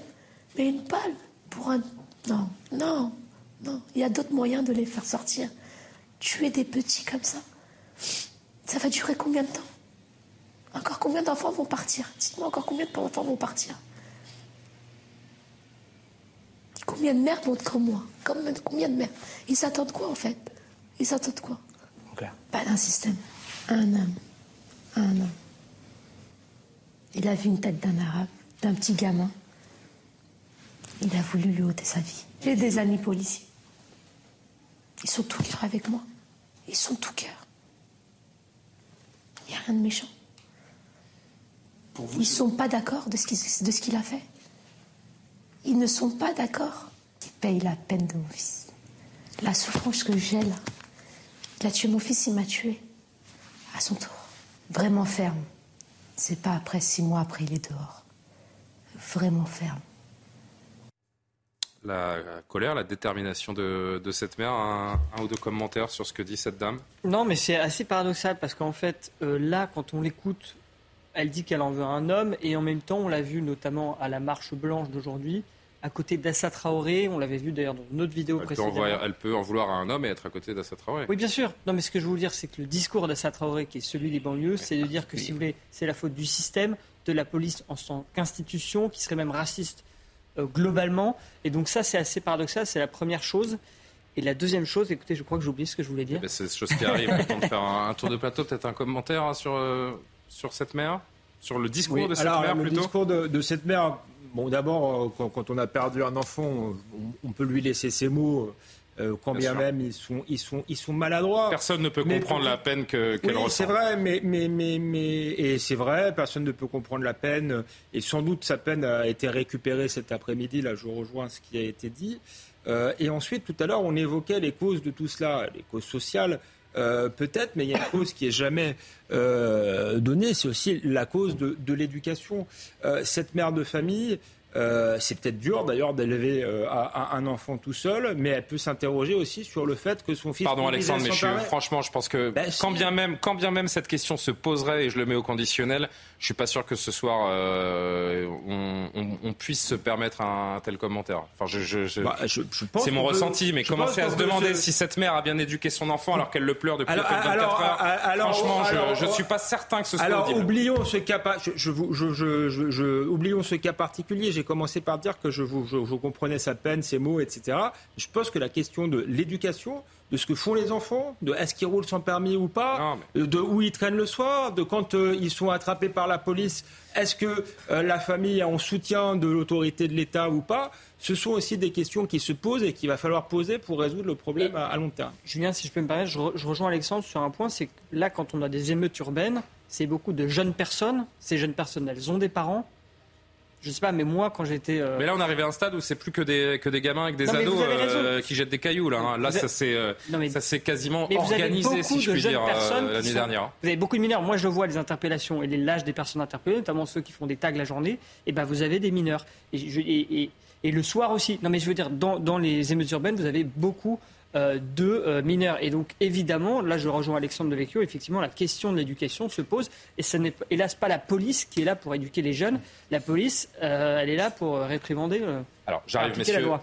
J'arrive, messieurs. Je sais que vous voulez euh, prendre la parole, mais je voudrais qu'on donne euh, la priorité au terrain. Ça fait euh, de longues minutes que nous ne sommes pas euh, allés euh, à Nanterre, alors qu'en ce moment même, je reçois un message pour me dire que dans le dans le 20e arrondissement de Paris, là, ça, ça chauffe et on entend des, des tirs de mortier dans le 20e à l'est de Paris. Mais là, c'est à Nanterre que, que nous sommes. Euh, Nanterre, où l'on retrouve l'un de, nos, l'un de nos journalistes. On a cette image des, des pompiers qui sont toujours sur place après cet euh, incendie assez impressionnant d'un d'un immeuble. Pour l'instant, sur les images, euh, nous ne sommes pas dans, dans la confrontation et, et il semble que le climat est, est plus serein qu'il y a quelques heures. Exactement, Julien. Les pompiers interviennent à nouveau ici à Nanterre car le feu vient de reprendre dans cette agence du Crédit Mutuel située sur l'esplanade Charles de Gaulle. Et pendant des heures, ces pompiers ont cherché à éteindre les flammes qui s'étaient emparées de l'agence, puis propagées, regardez, propagées sur la façade des immeubles situés juste au-dessus. D'ailleurs, les riverains ont dû être évacués et trois personnes ont été interpellées sous nos yeux en lien avec ce départ de feu. Les policiers, eux, ont quitté la zone il y a environ une demi-heure, mais ils restent très prudents car le calme est précaire ici à Nanterre. Le calme avant probablement une nouvelle tempête. C'est en tout cas ce que redoutent les forces de l'ordre. 5000 policiers et gendarmes mobilisés en région parisienne et 40 000 dans tout le pays. Et ce soir, nous avons vu la BRI, Brigade de recherche et d'intervention mobilisée dans cette commune des Hauts-de-Seine.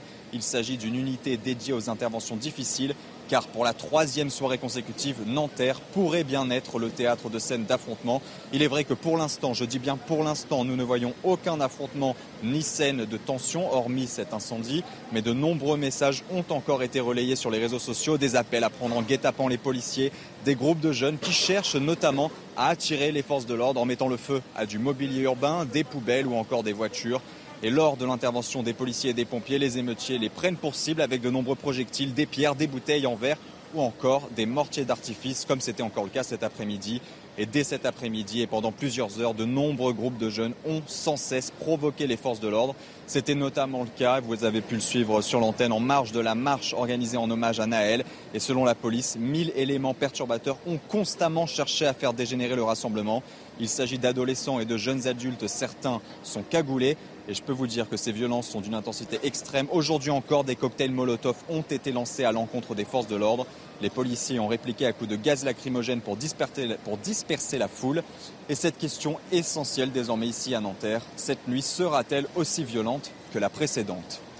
C'est une question qu'on se pose légitimement quand on sait, merci beaucoup à nos équipes sur place, quand on sait que euh, dans plusieurs villes de France déjà, entre Lille et Marseille, euh, des affrontements ont, eu lieu, des mobiliers urbains euh, brûlés. Je vous disais il y a un instant dans, dans l'est de Paris, dans le 20e arrondissement, beaucoup de tirs de mortier et les policiers qui sont en train d'arriver sur place. Cette soirée qui malheureusement pourrait ne faire, Jean-Michel Fauvert, que commencer. Oui, on peut craindre, on peut craindre effectivement que ça se. En fait, il y a deux scénarios face à nous. Hein. C'est pas compliqué. Hein. C'est soit ça se calme, soit ça s'aggrave. Et quelle sera la réponse suivante si ça s'aggrave? C'est vraiment pas euh, compliqué, on est dans quelque chose d'assez binaire. Enfin, il y, y a, un troisième scénario, c'est que ça traîne, ça traîne un peu en longueur et sans s'aggraver, mais en, en, étant à des, à des niveaux de, euh, assez hauts et, euh, et, on va jouer sur la longueur de, euh, de, de, ce mouvement-là et, et, et, reprendre le terrain petit à petit. Euh, donc la personne peut dire euh, la manière dont, dont, vont se passer les choses, mais moi je voulais réagir tout à l'heure, alors non pas à ce que dit la, la maman, parce que c'est trop difficile de réagir à chaud là-dessus, et, chacun a son, je ne veux pas réagir non plus euh, sur l'affaire, sur, cette affaire-là. Je voudrais réagir, moi, sur les, les refus d'obtempérer d'une manière générale. Et les refus d'obtempérer, vous savez qu'il y en a plus de, 25 000 par an, un peu plus, mm. euh, que 1% à peine, il y a usage des armes avec les policiers, et que sur 1%, sur ces 1%, dans la plupart des cas, les policiers, dans la majeure partie des cas, les policiers sont en état de légitime défense qui, a été reconnu par la justice. Euh, avec On l'a dit, hein, c'est la première mise en examen en homicide volontaire dans un cas comme celui-là. Tout à fait. Alors avec, euh, avec mort de mort d'homme, euh, malheureusement, de, de, celui qui fonce sur les policiers. Et les policiers, rappelons-le, ouvrent le feu parce qu'ils se sentent en insécurité et pour défendre leur, leur intégrité. Alors quels sont les responsables dans ces cas-là? Est-ce qu'on va dire que c'est les policiers? Non. Les premiers responsables, c'est celui qui est au volant du véhicule c'est le premier responsable parce qu'il refuse d'obtempérer. Et en général, quand on, quand on regarde sur ces gens-là, je ne parle pas encore une fois de cette affaire-là, sur ces gens-là, quand on regarde euh, euh, leurs antécédents judiciaires, ils sont longs comme le bras, les antécédents judiciaires. Donc, ça, c'est le premier responsable. Deuxième responsable, c'est aussi la famille. Effectivement, il y a ce besoin d'éducation, et ça a été bien dit sur, le, sur ce plateau-là. C'est le deuxième responsable. Troisième responsable, c'est aussi à un certain moment la justice qui, au premier, à la première affaire pénale, n'a pas réagi. Dans ce pays, on ne réagit pas sur la première affaire pénale. Euh, on, pourrait se poser la question des courtes peines. La fameuse première sanction qui doit être dissuasive, que tous les mouvements pédopsychiatres réclament. J'allais dire même la deuxième, puisqu'il y avait deux refus d'obtempérer pour lesquels il était connu, et le dernier, enfin l'avant-dernier du coup, c'était il y a trois jours avant hmm. la scène de mardi et, et, après, vous avez encore d'autres responsables, les autres responsables, cette espèce de de microcosme qui euh, est contre la police, qui, qui est contre l'autorité de l'État, qui fait savoir que ce microcosme soit politique, soit médiatique, soit euh, du showbiz, etc., etc. Il y a une espèce de, de, petite musique comme ça qui dit que c'est la police qui a toujours tort. Eh bien non, de cette manière-là, il y a quatre heures avant de voir les responsabilités de la, la police. Il y a au moins quatre, quatre responsabilités autres à étudier. Cet appel à une marche blanche qui avait été fait euh, hier, alors cet appel qui était euh, un petit peu ambigu parce que si on se souvient euh, les uns les autres de, de, la vidéo de la mère de Naël hier, on entendait une voix qui, lorsqu'elle dit j'appelle à la marche blanche, une voix derrière elle qu'on n'a pas identifiée d'ailleurs, qui disait non, non, appel à la révolte et la mère de, de, de Naël, de, oui, de Naël, pardon, qui a repris ce terme. Comment s'est passé ce qui devait être une marche blanche euh, aujourd'hui, mais qui a, viré euh, à l'affrontement sur la fin. On voit ça rapidement avec Somaya Lahalou. Sur un camion en tête de cortège, la maman de Naël est acclamée par la foule. En tête de marche, aucun politique, seulement les proches de Naël qui tiennent une banderole avec inscrit Justice pour Naël et la date de la mort de l'adolescent. Quelques minutes plus tôt, le cortège s'était lancé dans le calme depuis le quartier Pablo Picasso à Nanterre, là où vivait la victime, en direction de la préfecture des Hauts-de-Seine, située à moins de 2 km. À l'approche du lieu de l'incident, la foule respecte une minute de silence en hommage à Naël, puis applaudit en rythme avant de reprendre la marche. La tension est parfois palpable. Quelques slogans anti-police sont scandés des journalistes sont insultés et appelés par les organisateurs à se placer devant le cortège pour leur sécurité. Pendant la marche, la police se fait discrète. La circulation autour du cortège est gérée par les agents de la mairie de Nanterre. Devant la préfecture, en revanche, de nombreux CRS sont présents. À l'arrivée des manifestants, la tension monte. Des bénévoles en t-shirt rouge maintiennent la foule et répètent des consignes de non-violence. Mais dès 15h30, les premiers affrontements éclatent.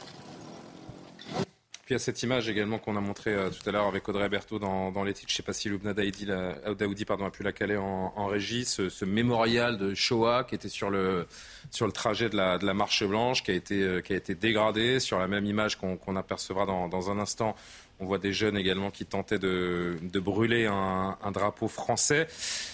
C'est parti un petit peu dans, tous les sens, cette marche blanche euh, aujourd'hui, c'est assez déplorable. Voici cette, euh, image, voilà, c'est un mémorial euh, de Shoah, de la Shoah qui, est tagué, et puis vous voyez que le drapeau français est piétiné et une tentative d'y mettre le feu par, par certains jeunes. Ça part dans, tous les sens. Oui, ça part dans tous les sens, et là je rejoins ce que disait Alexandre, c'est-à-dire que il y a eu quand même un contre-récit qui s'est imposé dans une partie de la population, un contre-récit national, une façon de condamner à la fois bah, une partie de notre mémoire, mais également la nation, qui fait qu'aujourd'hui, vous avez une partie de cette jeunesse qui est totalement en rupture. Et qu'on voit là, mais là, comme c'était évoqué tout à l'heure, c'est pas si étonnant. C'est triste, mais est-ce que ça nous étonne? La réponse est non. Donc aujourd'hui, arriver à recoudre ça, va être extrêmement long et extrêmement compliqué. Comment on explique cette violence aujourd'hui, malgré l'appel de la mer, malgré le, cet intitulé qui, qui bah, vous avez celui d'une marche blanche, une marche blanche. Vous chacun sait ce que ça veut vous dire. Vous avez des groupes qui, sont haineux. Vous avez des groupes qui sont haineux. Vous avez toute cette somme de colère et vous avez en effet. Alors j'appelle c'était à la fin de la marche blanche. Hein, je voudrais pas jeter l'opprobre sur. Après, dans toutes les manifestations aujourd'hui, vous en avez. Oui, et déjà hier, on entendait le mot de révolte. Oui, dans le message, comme je le disais il y a un instant. Bien sûr. Donc il y a ça aussi. Il y avait la vidéo. Je n'attribue pas à ça. Je dis juste que ça faisait partie aussi de cette atmosphère parce que oui, il y a ces colères accumulées euh, de, chez certaines personnes, en effet, chez certains groupuscules aussi. Mais je pense aussi à cette fameuse vidéo de Mathieu Kassovitz qui parle euh, vraiment de cette révolte. Il dit, j'en appelle pas à la révolution, mais il y a quand même, euh, soyons révoltés. Donc il y a, il y a, vraiment ce discours quand même. Pardon? Écoute, franchement, je suis pas sûr que les, les, les, émeutiers d'Île-de-France soient très influencés par, par les propos de Mathieu Kassovitz. non, mais le discours... Malgré tout le respect que j'ai pour ce, ce, non, mais il y a un discours quand même de révolte. Il y a un discours de révolte qui est ambiant. Il y a un discours de colère. on attend la crise pour pouvoir euh, sortir cette colère-là aussi. Donc, il faut en tenir compte. Alors, Johan et, et Amaury, et puis on fait le point avec Audrey. Qu'une marche blanche.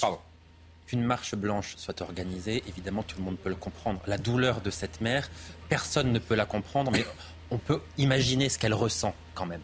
Donc qu'elle ait envie de partager cela, qu'elle ait envie de rendre hommage à son fils, c'est légitime, personne ne peut lui contester cela.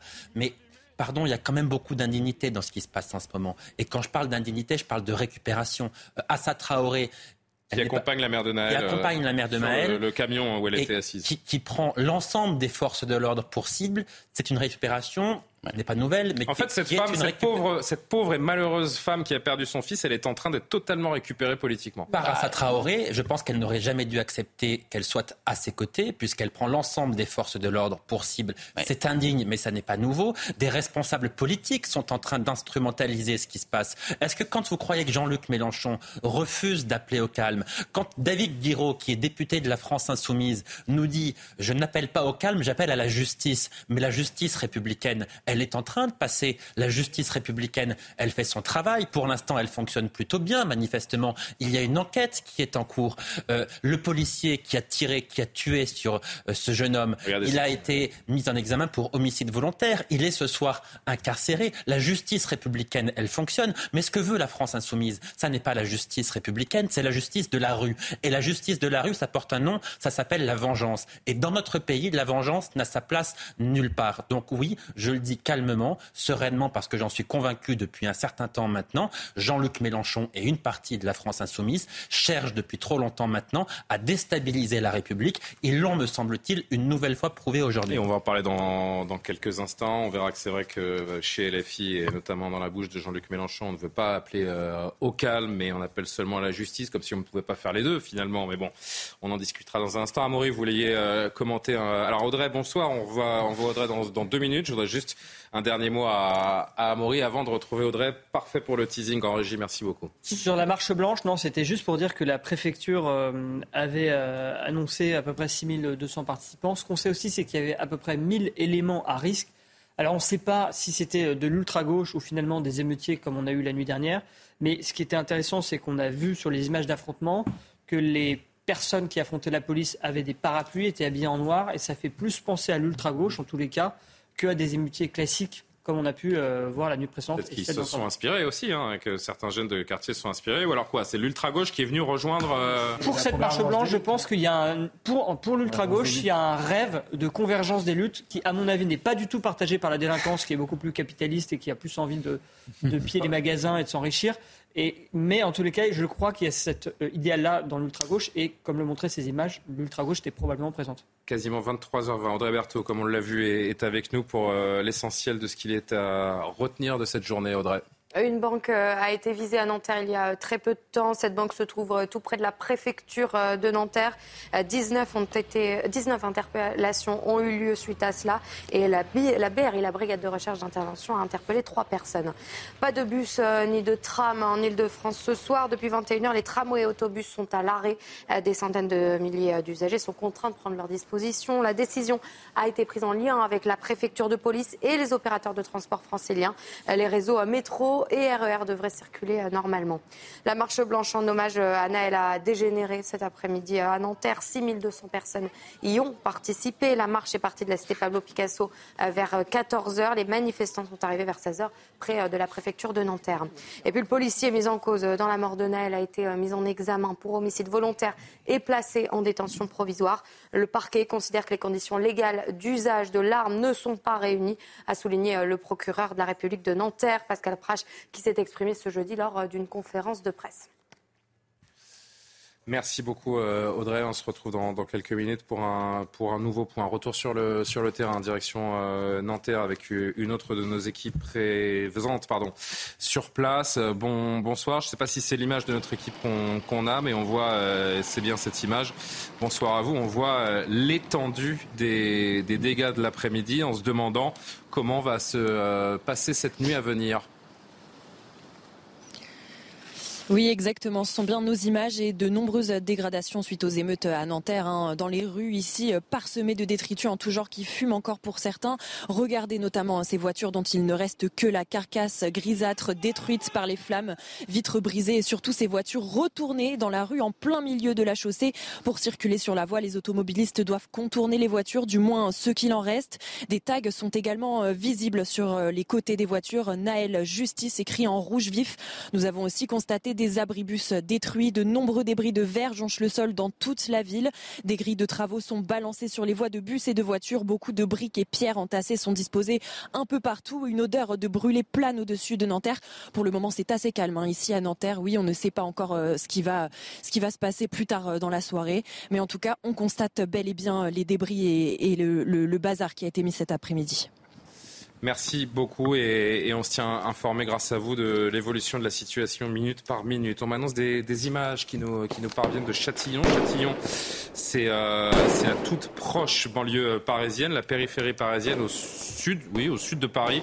Euh, ces images que je découvre avec vous, qui ne sont pas en direct, hein, nous sommes d'accord en régie. Si c'est en direct, alors c'est en direct où on voit qu'à Châtillon, bah, ça, tire, euh, ça tire au mortier. Ce sont des, images qui ressemblent à ce qui m'a été décrit également de, de ce qui se passe dans, dans l'Est parisien, où on est euh, aux alentours de la, porte de Bagnolet, où les, mêmes scènes sont actuellement décrites par, euh, par des gens qui, qui m'écrivent et qui me racontent la, situation. Et là, donc, nous sommes autour de la porte de Châtillon, j'imagine, de Châtillon, où il y a des, des débuts d'incendie au sol, et puis on voit ces, ces tirs de mortier. C'est parti pour une euh, pour une nouvelle nuit euh, similaire, voire pire que celle euh, que celle qui que l'on a vécue ensemble hier. Oui, Amaury. Julien, je voulais juste vous préciser cette information que je viens de recevoir. Mhm. Donc, il y a bien eu 19 interpellations en marge de la marche blanche cet après-midi, et là déjà 21 autres interpellations en zone préfecture de police de Paris, c'est-à-dire Paris et Petite Couronne ce soir.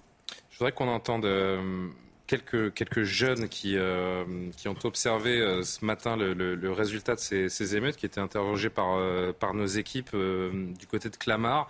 Pas très loin de, Nanterre, c'est dans les Hauts-de-Seine également, proche de Paris. Ils réagissaient à, à ces émeutes. Écoutez ce qu'ils en disaient, ce serait intéressant peut-être de le décrypter aussi. On est venu juste pour en fait euh, régler une injustice qui s'est passée pour Naël euh, à Nanterre là il y a quelques jours. Enfin, c'était avant-hier quoi. Un jeune de 17 ans qui se fait abattre comme ça, comme un chien. Le, gars, il avait rien demandé. Certes, vous pouvez dire que défaut de permis, il devait s'arrêter. C'est vrai, mais toutes les conneries ne méritent pas qu'on se fasse abattre comme ça. Ce que je sais, c'est que si le président, en tout cas, tout, tout ce qui concerne ceux qui dictent les lois, ils, là, ils mettent en place quelque chose, c'est le meilleur moyen de se, que, tous les quartiers se calment. que tous les quartiers se calment. De repartir comme en 2005. Si c'est pas ça l'objectif. L'objectif, ce serait pas de repartir comme en 2005, où il y a des émeutes à. des bounas de base, ça doit être une leçon. Ça doit être une leçon, que ce soit pour tout le monde. Donc pourquoi ça recommence en 2023 Commentaire sur ce que l'on vient d'entendre de la part de, ces jeunes. On voit bien qu'il y, a une mythologie en fait euh, de 2005. Et on est toujours sur les images de Châtillon, je le dis à nos téléspectateurs, euh, pardon. Au-delà de ce que disent les jeunes, c'est vrai qu'il y a une peur chez les politiques, euh, il y a le spectre de, de 2005 qui hante les politiques et je pense que dans les quartiers, il y a une envie de faire, je dirais, comme les aînés, voire de faire mieux que les aînés, brûler plus de voitures, avoir sa propre, je dirais, aventure et ses propres émeutes. Donc il y, a une forte probabilité pour que euh, ça dure, d'autant plus que euh, Johan Usa, il a bien dit, il n'y a pas de de véritables revendications. Si c'est la justice, eh bien, elle est en train de passer. Bah, la revendication, c'est la colère après ce qu'ils estiment être une bavure. Ça n'est pas, une, pas une revendication. C'est pas une revendication, donc c'est un motif de colère. Ça peut pas, c'est un motif de colère, mais ça peut pas se régler. ça peut pas se régler. Donc moi, je pense que ça va durer euh, longtemps qu'il va y avoir un effet euh, mimétique, euh, l'envie de faire brûler plus de voitures que dans la ville d'à côté. Encore une fois, en 2005, il n'y avait pas de réseaux sociaux, on n'était pas en vacances d'été.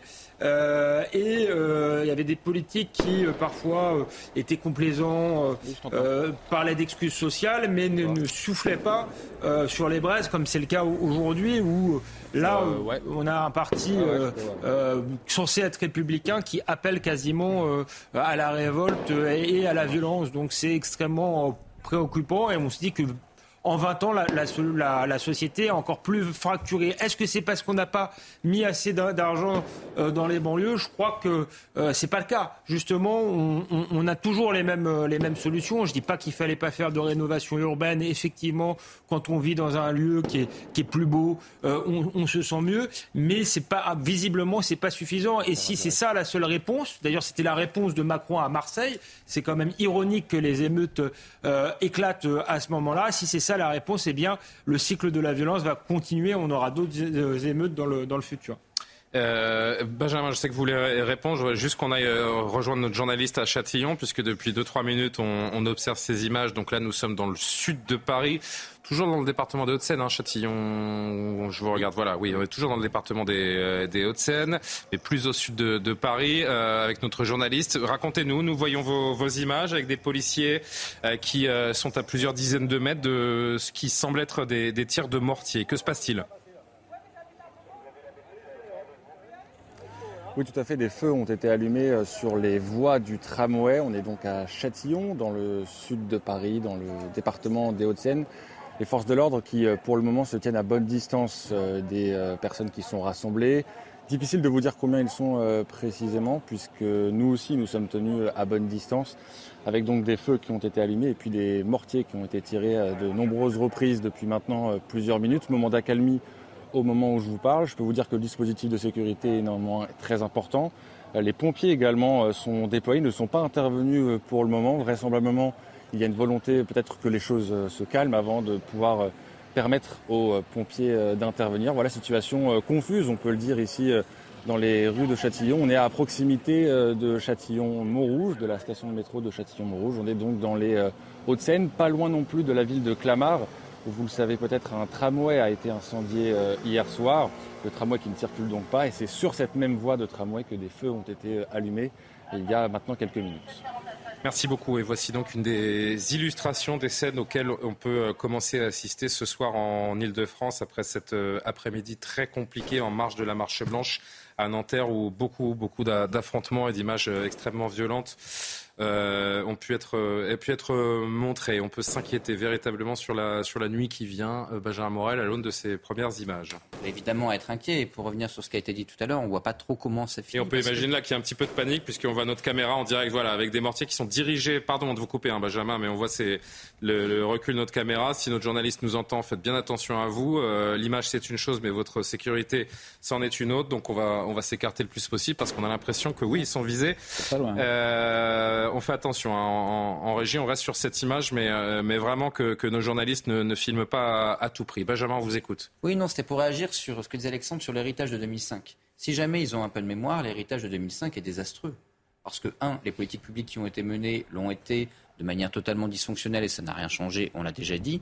De l'autre côté, bah, ils ont quand même contribué à faire monter Nicolas Sarkozy. Je ne pense pas que c'était leur premier objectif en 2005. Or, justement, politiquement, eh ben, le revers de la médaille est là. Et là, probablement, aujourd'hui, sont-ils les meilleurs VRP de Marine Le Pen Donc, fondamentalement, ce type d'action n'a pas du tout aidé les banlieues. Bien au contraire, soit en termes de politique publique ou en termes de visée politique, ça a été totalement désastreux. Et ceux qui aujourd'hui soufflent sur les braises, à mon avis, soufflent contre leur camp. Mais en même temps, et en même temps on, fait, on fait tous un peu semblant, enfin semblant. On, oui, on feint de s'étonner de, ce qui se passe, alors que les conditions de ce, chaos, elles sont réunies depuis longtemps. Et c'est en partie ce que l'on dit depuis, euh, depuis, deux heures les uns les euh, autres. ça fait des années que le terrain n'est pas tenu. Ce qui se passe, c'est une étincelle sur des braises qui sont ardentes depuis 40 ans. Oui, depuis 40 ans. Et il faut voir, on, se demandait quelle était leur revendication et quel était l'héritage de 2005. Est-ce que ces gens-là euh, si vous voulez, sont en colère parce qu'ils voudraient que ça aille mieux en banlieue? Moi, je n'en suis pas certain. Je pense qu'il y, a des gens qui sont en colère parce qu'ils n'ont pas assez de police, notamment en banlieue, parce que euh, les commerces se barrent, parce qu'ils sont agressés. Mais je pense que ces gens-là qui sont dans la rue euh, sont manifestent. encore une fois, une haine de la France et une volonté de, de, conquête de leur territoire. Ils considèrent en fait que la banlieue leur appartient, que les policiers n'ont rien à y faire, que l'État n'a rien à y faire. Moi, c'est comme ça que j'interprète là que les journalistes n'ont rien à y faire. C'est comme ça que j'interprète leur message. Il y a le sentiment que toute une classe de la, population se retrouve dans cette affaire. Il y a une catégorie de population dans ce pays qui se retrouve dans, dans cette affaire. Peut-être une catégorie de euh, population qui a fait sécession. Mais je ne suis pas sûr que là, la non, demande. Ce sont des, gens qui se reconnaissent en elle. Je ne euh, suis pas sûr que la demande soit une demande de plus euh, d'intégration, de plus de justice. Je pense que c'est une demande de, sécession. Moi, c'est comme ça que je l'analyse. Je suis moins pessimiste qu'Alexandre. C'est-à-dire qu'il y a en effet une partie de la population, notamment militante, et celle qui aujourd'hui est en train de lancer des, des, euh, des, des mortiers, qui est en effet sur cette ligne-là. Mais le problème, entre guillemets, c'est pas la petite frange délinquante. Celle-là, à la rigueur, on peut la poursuivre et à terme, avec une politique pénale qui tient la route, ah on pourrait la sanctionner. Le problème, c'est le soutien relatif d'une partie des quartiers. Et là, c'est aujourd'hui, en effet, ben, un sentiment qui est un sentiment de relégation qui fait que malgré tout, eh bien, cette mafia, parce qu'il faut bien l'appeler une mafia, tient. Et donc, si jamais vous arrivez à l'isoler de la population, vous pouvez quand même arriver à renverser une partie de la vapeur. Ça, on est d'accord, mais il faut l'isoler de la population. On reste sur, euh, sur ces images, qu'elles soient donc à, Châtillon, dans le sud de Paris, toujours dans le département du, des Hauts-de-Seine, ou un petit peu plus à, l'ouest de Paris, à, Nanterre, où évidemment a débuté ce, drame et cette euh, terrible affaire. Euh, Amaury, euh, une séquence que, vous, que l'on voulait faire avec vous ce soir, parce que vous avez pu interviewer, alors qu'on reste, hein, si on peut, sur un coin de l'image avec les, les images en direct, si c'est possible à la, réalisation. Euh, Amaury, vous avez pu interviewer euh, aujourd'hui un policier de, Nanterre qui, euh, par le passé, à plusieurs reprises, a eu affaire à Naël et il vous en a parlé aujourd'hui. Qu'en avez-vous retenu? Alors d'abord, pour le présenter rapidement, mais je ne peux pas trop le présenter pour autant. C'est quelqu'un qui parle sous couvert d'anonymat, bien sûr. Exactement. Ce policier a une trentaine d'années, ça fait dix ans qu'il est dans la prison. Il a été effectivement policier à Nanterre. Il a eu plusieurs fois affaire à ce jeune homme. En fait, il l'a reconnu en voyant les photos qui étaient diffusées à la télévision ou dans la presse. Euh, et effectivement, il parle sous l'anonymat. C'est très important parce que dire ce qu'il dit là en ce moment. Bah, déjà, il n'a pas le droit de parler en tant que policier. Déjà, il n'a pas le euh, droit. Il pourrait, avec l'autorisation, si vous voulez, de, la direction de la, police. Mais euh, avec le contexte qu'on sait aujourd'hui, bien sûr, je pense que la, police n'accepterait pas. Et finalement, si lui il parle, c'est parce qu'il me disait qu'il était très indigné par la réaction du gouvernement sur ce qui s'est passé et que pour lui, c'était très important de parler. Euh, alors, ce qu'il dit ce policier, on va l'écouter. Il fait un portrait, certains diraient à charge euh, de ce jeune homme, d'autres diraient réaliste. En tous les cas, c'est son portrait de policier. Les policiers, bah, en général, quand ils ont affaire à des gens, c'est dans les mauvais cas. Et donc, je vous, profile de je vous propose pardon, de l'écouter justement sur euh, ce qu'il dit de, ce jeune homme. Donc, j'ai eu affaire à, ce, jeune homme à plusieurs reprises. Pour ma part, à deux reprises, euh, lors de refus d'obtempérer. Ce que je me souviens, c'est son comportement qui était euh, exécrable. Euh, voilà, c'est toujours dans la confrontation. c'est systématiquement, j'ai même envie de vous dire systématiquement dans la provocation. C'était un, coutumier des délits, si je puis dire. Je ne dis pas que ce qui lui est arrivé, il le méritait, parce qu'encore une fois, c'est un drame. Mais comment se fait-il que ce jeune de 17 ans, si je me souviens bien, 17 ans, soit connu à, un nombre de reprises, euh, enfin à 15 ou 20 reprises, sans compter les fois, sans compter les fois où les policiers, ou personnellement, je lui ai laissé la chance en ne l'interpellant pas. Vous vous rendez compte, à 17 ans, euh, à 17 ans, combien de personnes sont connues à 15 ou 20 reprises? Alors, ce qui est intéressant aussi, c'est que forcément, ce policier, il a eu affaire donc au jeune Naël, c'est ce qu'il raconte, euh, lors de différents refus d'obtempérer. Lui n'est pas, tiré, ce, euh, n'est heureusement pas allé jusque-là. Mais ce qu'il dit, c'est que forcément, bah, il se met à la place de son collègue et qu'il se dit peut-être que ça aurait pu être moi. Et il n'arrive pas à le juger, en tous les cas, euh, sur ce qu'il a fait. Je vous propose d'écouter cet autre extrait. C'est comme si, euh, comment dire, le temps s'était un petit peu arrêté. Parce qu'on se met tous, on se met tous à la place de ce collègue. moi, personnellement, je m'y suis, euh, je, m'y suis mis euh, d'autant plus que euh, j'ai côtoyé ce, le, jeune, ce jeune Maël. Et je me suis dit qu'effectivement, ça aurait très bien pu être l'un d'entre nous, ça aurait très bien pu être n'importe qui. Et, de pouvoir dire j'aurais fait telle chose ou telle chose à la place du collègue, j'aurais fait comme lui ou j'aurais fait différemment, je ne pourrais pas me permettre de le dire. Et je défie, je défie n'importe quel collègue de dire, de dire qu'il aurait fait autrement. Alors je vous le disais Julien, ce policier est assez remonté parce qu'aujourd'hui finalement le gouvernement compte sur la police bien sûr euh, pour faire face aux émeutiers et en même temps les policiers ont l'impression d'avoir été lâchés. Et je voudrais juste vous faire écouter ce dernier extrait de ce policier qui s'insurge aussi contre un discours victimaire euh, dans les banlieues qui viserait à faire croire à ces populations, ces jeunes qu'ils sont des victimes et donc qu'ils ont droit d'être en colère et donc euh, de mettre le bazar. Nous avons très souvent affaire à des personnes euh, avec un discours euh, relativement victimaire qui nous disent oui mais vous comprenez nous sommes dans des cités nous n'avons rien etc je suis désolé je n'ai pas certes grandi dans une cité mais je n'avais pas le dixième le dixième le dixième des infrastructures des, possibilités que, que, ces jeunes ont en bas de chez eux aucune excuse sur le, comportement qu'ont ces jeunes à l'encontre de mes collègues, les violences qu'ils commettent ne sont en aucun cas excusables.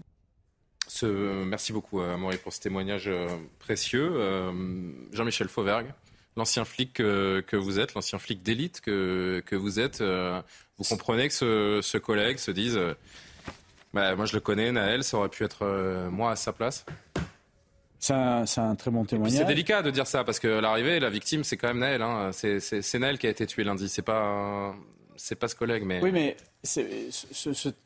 D'abord, félicitations pour ce témoignage. C'est un très bon témoignage. L'analyse, la troisième partie, l'analyse, c'est une analyse poussée. C'est ce qui est vécu tous les jours par, par les policiers. Et on voit qu'il que le que ce policier-là euh, est en train d'essayer de, savoir ce qui se passe.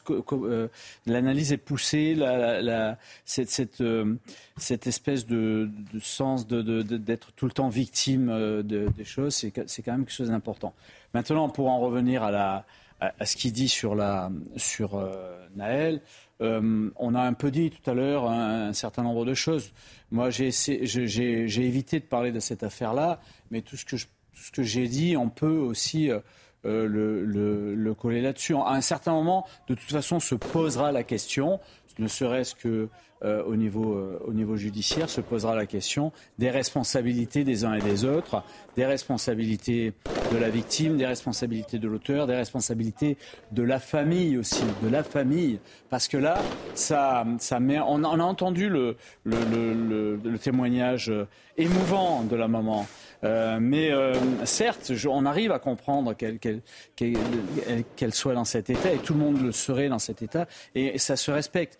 Mais à un certain moment, euh, il faut se poser la question de savoir pourquoi on en est arrivé là. Pourquoi on en est arrivé là. Qu'est-ce qu'on fait, Benjamin Morel, pardon, et Johan ensuite, de cette génération qui, semble, qui semble perdue?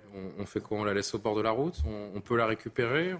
J'ai pas envie de penser qu'il y a une génération qui puisse être perdue, mais aujourd'hui, c'est en effet extrêmement compliqué. Il faut revenir sur tout un logiciel idéologique qui a été inculqué depuis le début des années 2000, voire depuis les années 90, qui vise à faire et de la France et de la République le principal problème. En considérant que eh ben, euh, la France vous doit tout parce qu'en réalité, elle vous a tout pris. Si jamais vous ne reconstruisez pas une forme de cohésion nationale, une nation républicaine, un sentiment d'appartenance à un projet commun, vous ne gagnerez rien. Ensuite, ben, il faut faire ce qu'ont fait les Danois c'est-à-dire qu'il faut faire exploser euh, euh, le, tissu urbain de ces banlieues qui aujourd'hui sont, comme j'expliquais, des hubs mmh. où les gens stagnent. Si jamais vous continuez à avoir ce type de structure urbaine, eh ben, ça ne peut pas marcher. C'est-à-dire que vous créez d'un côté des zones où ceux qui réussissent veulent partir et où ceux qui stagnent. C'est ça l'éventuelle revendication qu'on peut tirer de, de ces C'est pas une revendication, c'est pas quelque chose de formulé, c'est pas quelque chose de structuré politiquement. Mais quand on regarde un peu les exemples voisins, si on veut s'en sortir, c'est probablement à terme ce qu'il faut faire. Ensuite, il y a évidemment la question trafic de drogue, c'est un continent en soi. Là, vous avez une économie parallèle qui s'enquiste. Si jamais vous ne réglez pas le souci, mais ça ne concerne aujourd'hui malheureusement pas que les banlieues, bah, vous aurez de la délinquance endémique. Johan qui voulait réagir, est-ce qu'on peut pousser l'analyse jusqu'à se dire qu'il y a quelque chose d'une colère populaire euh, quand on voit ce à quoi on assiste euh, depuis 24-48 heures, avec un moteur différent, bien sûr, mais euh, similaire aux Gilets jaunes. Une colère populaire similaire aux Gilets jaunes. Avec un moteur différent mais similaire, avec cette, cette, cette, contagion qui se fait, pas vraiment de, de, de leader, pas d'interlocuteur pour le, pour le pouvoir, et en même temps quelque chose qui, qui s'organise euh, de façon, de façon nébuleuse et qui touche euh, des villes plus ou moins importantes de, de France, des quartiers euh, différents, au nord, au sud, à l'est, à l'ouest. C'est en cela que je, je tente cette comparaison.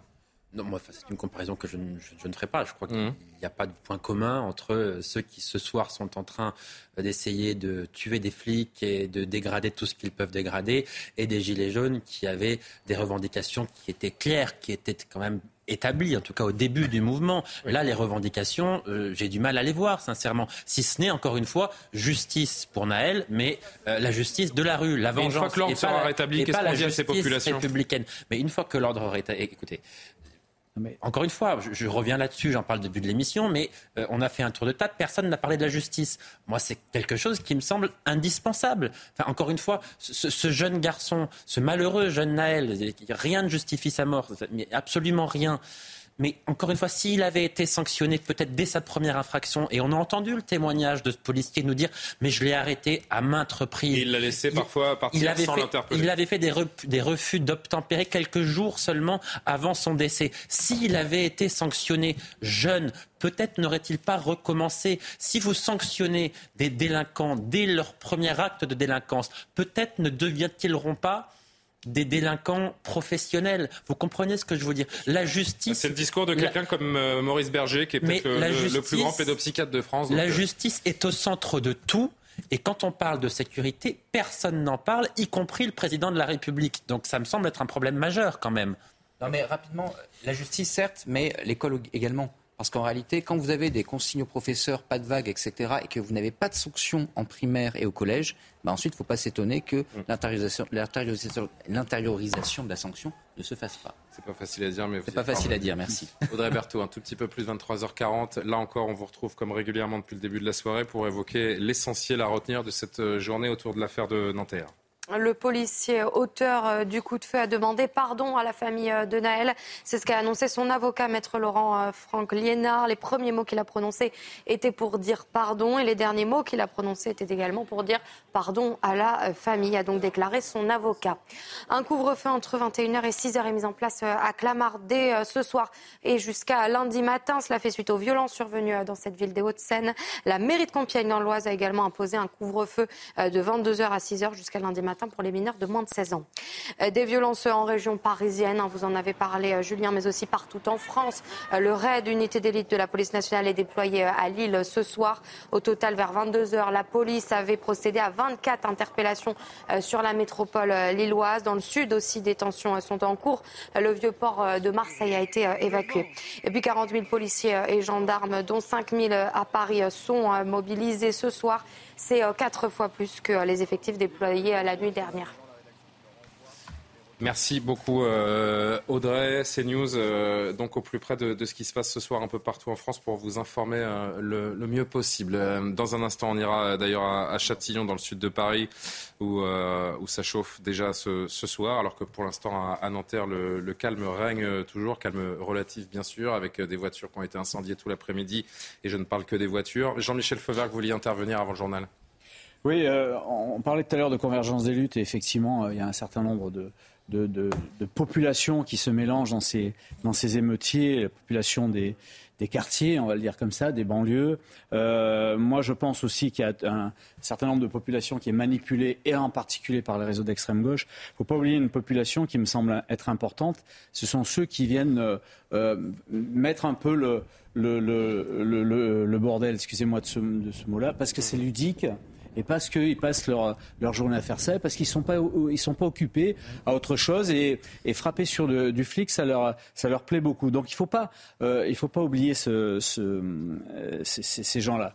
Et puis la dernière chose que je voudrais, je voudrais dire quand même, je voudrais, euh, moi, je voudrais féliciter aussi vos, vos reporters qui sont sur la, sur, sur la voie publique parce que euh, visiblement, les choses, les choses se tendent et c'est dangereux. Là, c'est une image en direct, alors qui est euh, forcément euh, toujours techniquement, pas toujours, plutôt pas toujours très, très fluide techniquement, mais nous sommes en direct de, de Nanterre, où, comme on l'a vu à Châtillon, comme je le signalais à, à, Paris dans le 20e arrondissement, comme c'est le cas à Nantes, où c'est très compliqué ce soir, à Lille, où ça a été aussi tendu, à Marseille, où ça a commencé très tôt aujourd'hui, et c'est une liste non exhaustive, puisque je suis incapable, à l'heure où l'on se parle, de vous dire là où euh, l'ensemble des endroits où c'est compliqué ce soir. Mais là, ça commence aussi donc à Nanterre, l'épicentre, j'ai envie de dire, le, point originel de cette, de cette colère et de, et de ce drame. Euh, peut-être un petit mot de, politique euh, avant que l'on passe la main à Olivier Benkemoun et qu'on reste au plus près de, ce qui se passe sur le, sur le terrain. vous avez commencé à l'évoquer tout à l'heure. Yohann Usaï, c'est vrai qu'il y a des mots qui sont lancés ces, ces dernières heures comme pète de mort, exécution sommaire. Jean-Luc Mélenchon qui ne veut pas appeler au calme, qui dénonce même les chiens de garde. On va voir ce, tweet euh, envoyé hier soir, ce tweet de Jean-Luc Mélenchon qui, parle des chiens de garde qui appellent au calme. Alors, les chiens de garde nous ordonnent d'appeler au calme. Nous appelons à la justice, retirer l'action judiciaire contre le pauvre Naël, suspendez le policier meurtrier et son complice qui lui a donné l'ordre de tirer, foutez la paix à euh, l'ambulancier Jean-Luc Mélenchon. Que veut-il? Quel est le projet de Jean-Luc Mélenchon? Alors, moi, je ne dirais pas que Jean-Luc Mélenchon est responsable de ce qui se passe en ce moment, parce qu'en l'occurrence, il n'a pas exercé le pouvoir depuis maintenant un certain nombre d'années. S'il n'est pas responsable, a-t-il une part de responsabilité euh, Mais en tout cas, ce tweet est scandaleux. Ce tweet est honteux, indigne d'un responsable politique tel qu'il l'est, parce qu'il est toujours responsable, il est toujours le numéro un de la France insoumise, même s'il n'est plus élu. Ce tweet est absolument scandaleux. Jean-Luc Mélenchon, les choses sont très claires, je le dis encore une fois calmement parce que j'en suis convaincu depuis maintenant un certain nombre de temps. Jean-Luc Mélenchon, son objectif est de déstabiliser la République. Il l'a prouvé durant la réforme des retraites. Souvenez-vous, il appelait les policiers, les forces de l'ordre à ne pas respecter les ordres de leur hiérarchie. Là, il cherche à déstabiliser la République. Il dit j'appelle à la justice. Mais quelle justice? La justice républicaine, elle elle fonctionne, elle fonctionne bien. L'enquête, elle a fonctionné pour l'instant. On verra ce que disent les juges d'instruction. Mais pour l'instant, ce, ce, ce policier, il est mis en examen pour homicide volontaire, il est incarcéré. Jean-Luc Mélenchon, quand il dit j'appelle à la justice, il n'appelle pas à la justice républicaine, il appelle à la justice de la rue. Et la justice de la rue, c'est quoi? C'est la vengeance. Dans notre pays, ça n'est pas acceptable. Dans notre pays, la justice, elle ne se rend pas dans la rue, elle ne se rend pas en allant casser, elle ne se rend pas en allant agresser, voire tuer les forces de l'ordre. La justice, elle se rend dans un tribunal. Qu'un responsable politique, qu'un responsable politique comme Jean-Luc Mélenchon dise qu'il n'appelle pas au calme, disent qu'il appelle à la justice et donc quelque part à une forme d'émeute parce que la insurrection. Une forme d'insurrection, eh bien, c'est indigne. On l'a dit souvent sur ce plateau, je l'ai dit souvent, mais je le répète, il n'est évidemment plus dans le champ républicain, c'est une certitude. Sa stratégie politique consiste à déstabiliser la République parce qu'il considère que si le pays est entre guillemets bordélisé en 2027, il se retrouvera au second tour face à Marine Le Pen et qu'à ce moment-là, il a une chance de l'emporter. C'est une stratégie politique délibérée et assumée de Jean-Luc Mélenchon qui est une stratégie des plus dangereuses. Alexandre je sais que vous voulez réagir. Je vois juste qu'on entende le président du RN, euh, Jordan Bardella, qui lui aussi répondait à Jean-Luc Mélenchon aujourd'hui sur notre antenne. Euh, quand on voit le comportement aujourd'hui de la gauche, de la gauche NUPES, des déclarations de M. Mélenchon, qui est à mon sens devenu un danger public aujourd'hui, qui euh, tient des discours insurrectionnels, qui refuse d'appeler au calme et qui a un discours ambigu à l'égard des casseurs et qui refuse même de condamner, de condamner les agressions contre les forces de l'ordre, c'est une honte et ces discours participent évidemment à jeter des bidons d'essence sur le feu et je vais même vous dire il y a un article dans le code pénal qui est l'article 433 alinéa 10 qui euh, sanctionne très sévèrement les provocations ou les incitations à la rébellion et je pense que des mouvements comme la France insoumise ou des associations qui appellent justement à la rébellion dans ces territoires devraient être poursuivis par euh, la justice de notre pays. Moi je combattrai politiquement de toutes mes forces quelqu'un et un mouvement politique qui est en permanence dans la roue des délinquants, dans la roue des criminels, dans la roue des islamistes et des communautaristes. À chaque fois, M. Mélenchon est dans la roue de tous ceux qui veulent fragmenter et détruire la République française. Honnêtement, je n'aimerais pas être un électeur de gauche aujourd'hui en 2023. Voilà. Euh, Alexandre, vous vouliez réagir sur ce que disait Johan, je partage son avis sur la volonté de déstabilisation de la République de Jean-Luc Mélenchon. Et je dirais même, j'irais même plus loin parce que je ne suis pas sûr que son projet ultime euh, est de gagner par la voie démocratique euh, face à Marine Le Pen. C'est une option qu'il a en tête, mais je pense qu'en en créant le chaos, il y a plus de chances que Marine Le Pen l'emporte euh, que Jean-Luc Mélenchon. je suis d'accord avec vous. il, il, se trompe sur ce point-là. Il, il, se trompe sur ce point-là, mais je pense qu'il ne se trompe pas. Il va plus loin parce qu'en réalité, il faut bien comprendre qu'il renoue avec l'idéologie des extrême gauche de sa jeunesse et que la démocratie n'est pas son problème, euh, si vous voulez, et qu'il considère vraiment que quand le pays est vraiment dans le chaos, et il pense, euh, Jean-Luc Mélenchon, que le capitalisme peut s'effondrer du jour au lendemain. Et ce sont les minorités actives qui prennent le pouvoir, et d'ailleurs pas forcément par la voie démocratique. Donc ça va encore plus loin que ça. Je pense qu'il veut vraiment, une, pour le coup, une forme de guerre civile et s'emparer du pouvoir euh, euh, en profitant du, chaos. Et je pense d'ailleurs qu'il instrumentalise tous ces gens-là. Je pense qu'il n'est pas du tout en empathie avec la famille de Naël. Je pense qu'il n'est pas du tout en empathie avec les gens des banlieues, mais que dans sa, sa stratégie de convergence des luttes, toutes ces minorités qui, convergent pour déstabiliser la République, euh, ça lui va parce qu'il pense qu'il en sortira vainqueur et encore une fois, pas forcément par les urnes. Ces images donc de tensions à Nanterre et dans d'autres villes de France qui se poursuivent et qui semblent euh, ne faire que démarrer malheureusement euh, pour le cas de, Nanterre et ces images qu'on a, qu'on a sous les yeux. On s'ouvrira ça très attentivement. Amaury Bucco qui est toujours avec nous. Il nous reste quelques minutes avant de passer la main à Olivier Benkemoun. Je rappelle que l'antenne est en direct ce soir jusqu'à 2h du matin pour pour permettre d'être au plus près de, ce qui se passe. Justement, au plus près de ce qui se passe, il y a des policiers, il y a des pompiers que là encore vous avez pu euh, interroger aujourd'hui. Effectivement, je, vous voyez bien, enfin, comme la nuit dernière, là, il va y avoir le tandem, si vous voulez, à la fois euh, policiers et pompiers qui va être actif toute la nuit. Hein. C'est vraiment euh, j'allais dire, les deux corps de métier qui sont au contact sur le terrain. Et justement, eh écoutez, j'ai pu interroger un policier de la BAC en Ile-de-France qui a travaillé l'année dernière et aussi un pompier qui était aussi euh, qui a travaillé aussi l'année dernière, et chacun euh, raconte un peu les difficultés qu'ils ont eu face. Alors je vous, comment, je vous propose de commencer par ce policier de la BAC. Euh, alors ce qu'il raconte déjà dans un premier temps, c'est qu'il ne, ne s'attendait pas, il ne savait pas trop à quoi s'attendre, mais que finalement, il n'a pas fait de maintien de l'ordre la nuit dernière, mais il n'a fait que accompagner les pompiers dans leur mission, puisqu'il y avait trop d'incendies partout. Je vous propose de l'écouter. On avait peur que ça, ça pète, clairement. Euh, on s'attendait à ce qu'il y ait euh, des émeutes, on s'attendait à ce qu'il y ait un peu de, un peu de violence urbaine, mais, euh, pas à ce point-là. Tout était, tout était au rouge. on a été obligé de, de se dire, de, de, choisir nos interventions. On essayait d'intervenir pour pas que les pompiers se fassent caillasser. On était, en fait, on était, on a beaucoup plus été là pour protéger les pompiers tout au long de la nuit que, que pour, que pour vraiment faire rétablir l'ordre. Et alors, ce qui est intéressant aussi, c'est que j'ai demandé bien sûr à ce policier euh, s'il avait déjà rencontré une telle violence euh, dans sa carrière. Alors lui, il est plutôt jeune, euh, donc il n'avait pas forcément de référence, mais il en a parlé avec des collègues. Et tout ce qu'il dit, c'est que finalement, c'est du jamais vu. Et avant de vous faire écouter ce témoignage, je voulais juste lui souhaiter bon courage, parce que je sais qu'il travaille ce soir et que cette nuit, ça va sûrement être encore très agité. Bien sûr. On a été, on a été pris à partie à plusieurs reprises. Des tirs de mortier, des tirs de cocktail Molotov, des jets de bouteilles, des jets de pavés, enfin tout ce qu'ils avaient sous la main et tout ça, des boules de pétanque. On a des véhicules qui ont été cassés et en fait, je discutais avec les, anciens, avec ceux qui sont là depuis depuis des années maintenant, ceux qui ont connu 2005, notamment un copain qui a connu 2005 euh, sur le 93 et même lui me disait euh, ce qui s'est passé ce soir, on l'a jamais vécu avant on entendra d'ailleurs d'autres témoignages tout à l'heure parce que je vous le disais, l'émission, euh, la soirée continue sur, euh, sur CNews, chez Olivier Benkemoun. Vous aurez d'autres euh, témoignages de ce type à, nous faire entendre. On va passer la main dans, dans un instant avant de remercier les, invités et surtout vous, les téléspectateurs. Je voudrais qu'on s'attarde quelques secondes encore sur cette image, Jean-Michel Fauvert, parce que c'est pas tous les jours qu'on voit un, blindé de la BRI entrer dans une, dans une ville d'Île-de-France comme ça, entouré de, de, policiers équipés de la tête aux pieds, avec ce paysage également assez apocalyptique autour. Oui, c'est d'ailleurs pour ça que ces équipes spécialisées, la BRI, le RAID et le GIGN, ont été mobilisées, justement parce qu'ils ont des, matériels particuliers.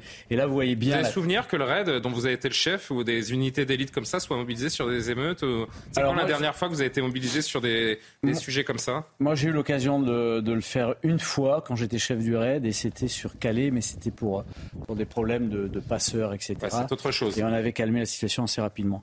Euh, mais c'était plus, c'était plus plus, euh, plus resserré. Quoi. Et comme ça. Euh, là, là, effectivement, c'est la, la, première fois. Mais on, voit, on voit très bien la technique, c'est-à-dire que derrière les engins, les engins blindés, on a les CRS et les, équipes d'intervention qui sont protégées. le blindé est un peu un bouclier là. Hein. C'est exactement ça. C'est exactement pour ça qu'il a été euh, qu'il a été pris. Et puis il y a aussi d'autres moyens un peu un peu plus particuliers, mais dont on ne parlera pas, qui permettent aussi de, travailler sur l'interpellation. Franchement, ça fait mal au cœur cette image. Moi, ça me fait mal au cœur. Ça me fait mal au cœur de voir qu'aux portes de Paris, on entre dans des euh, dans des villes, dans des quartiers avec des blindés comme ça. J'ai l'impression de voir une image de guerre avec le Et de la BRI, la BRI qu'on envoie quand même sur des théâtres d'attentats. c'est euh, c'est d'une tristesse et je pense qu'on doit tous, autant que nous sommes, quelles que soient nos opinions, quel que soit ce qu'on pense de cette affaire, franchement.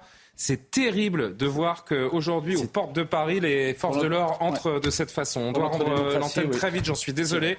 Merci beaucoup euh, aux invités. Je le disais, on marque une très courte pause et Olivier Benkemoun reprend la main en étant direct ensemble jusqu'à jusqu'à 2h du matin. Je vous remercie tous autant que vous êtes. Je remercie plus particulièrement Karima parce que malheureusement, le contexte ne se prête pas aux réjouissances, mais c'était votre dernière avec moi cette saison. Et je voulais vous remercier, Karima. C'était un bonheur de, de vous avoir. On va pas euh, faire la fête et, et trop en parler en plateau parce qu'encore une fois, la situation est vraiment, est vraiment complexe et c'est insupportable de voir ces images. Mais un merci spécial avec vous, Karima. Vous restez jusqu'à 2h, comme la plupart des invités sur le plateau, qui restent jusqu'à 2h. Bon, bah, ce sera la surprise pour les téléspectateurs. Allez, pardon, pardon, pardon à la régie. Euh, on rend l'antenne et c'est News toujours au plus près de ce qui se passe. On est en direct jusqu'à 2h. À tout de suite.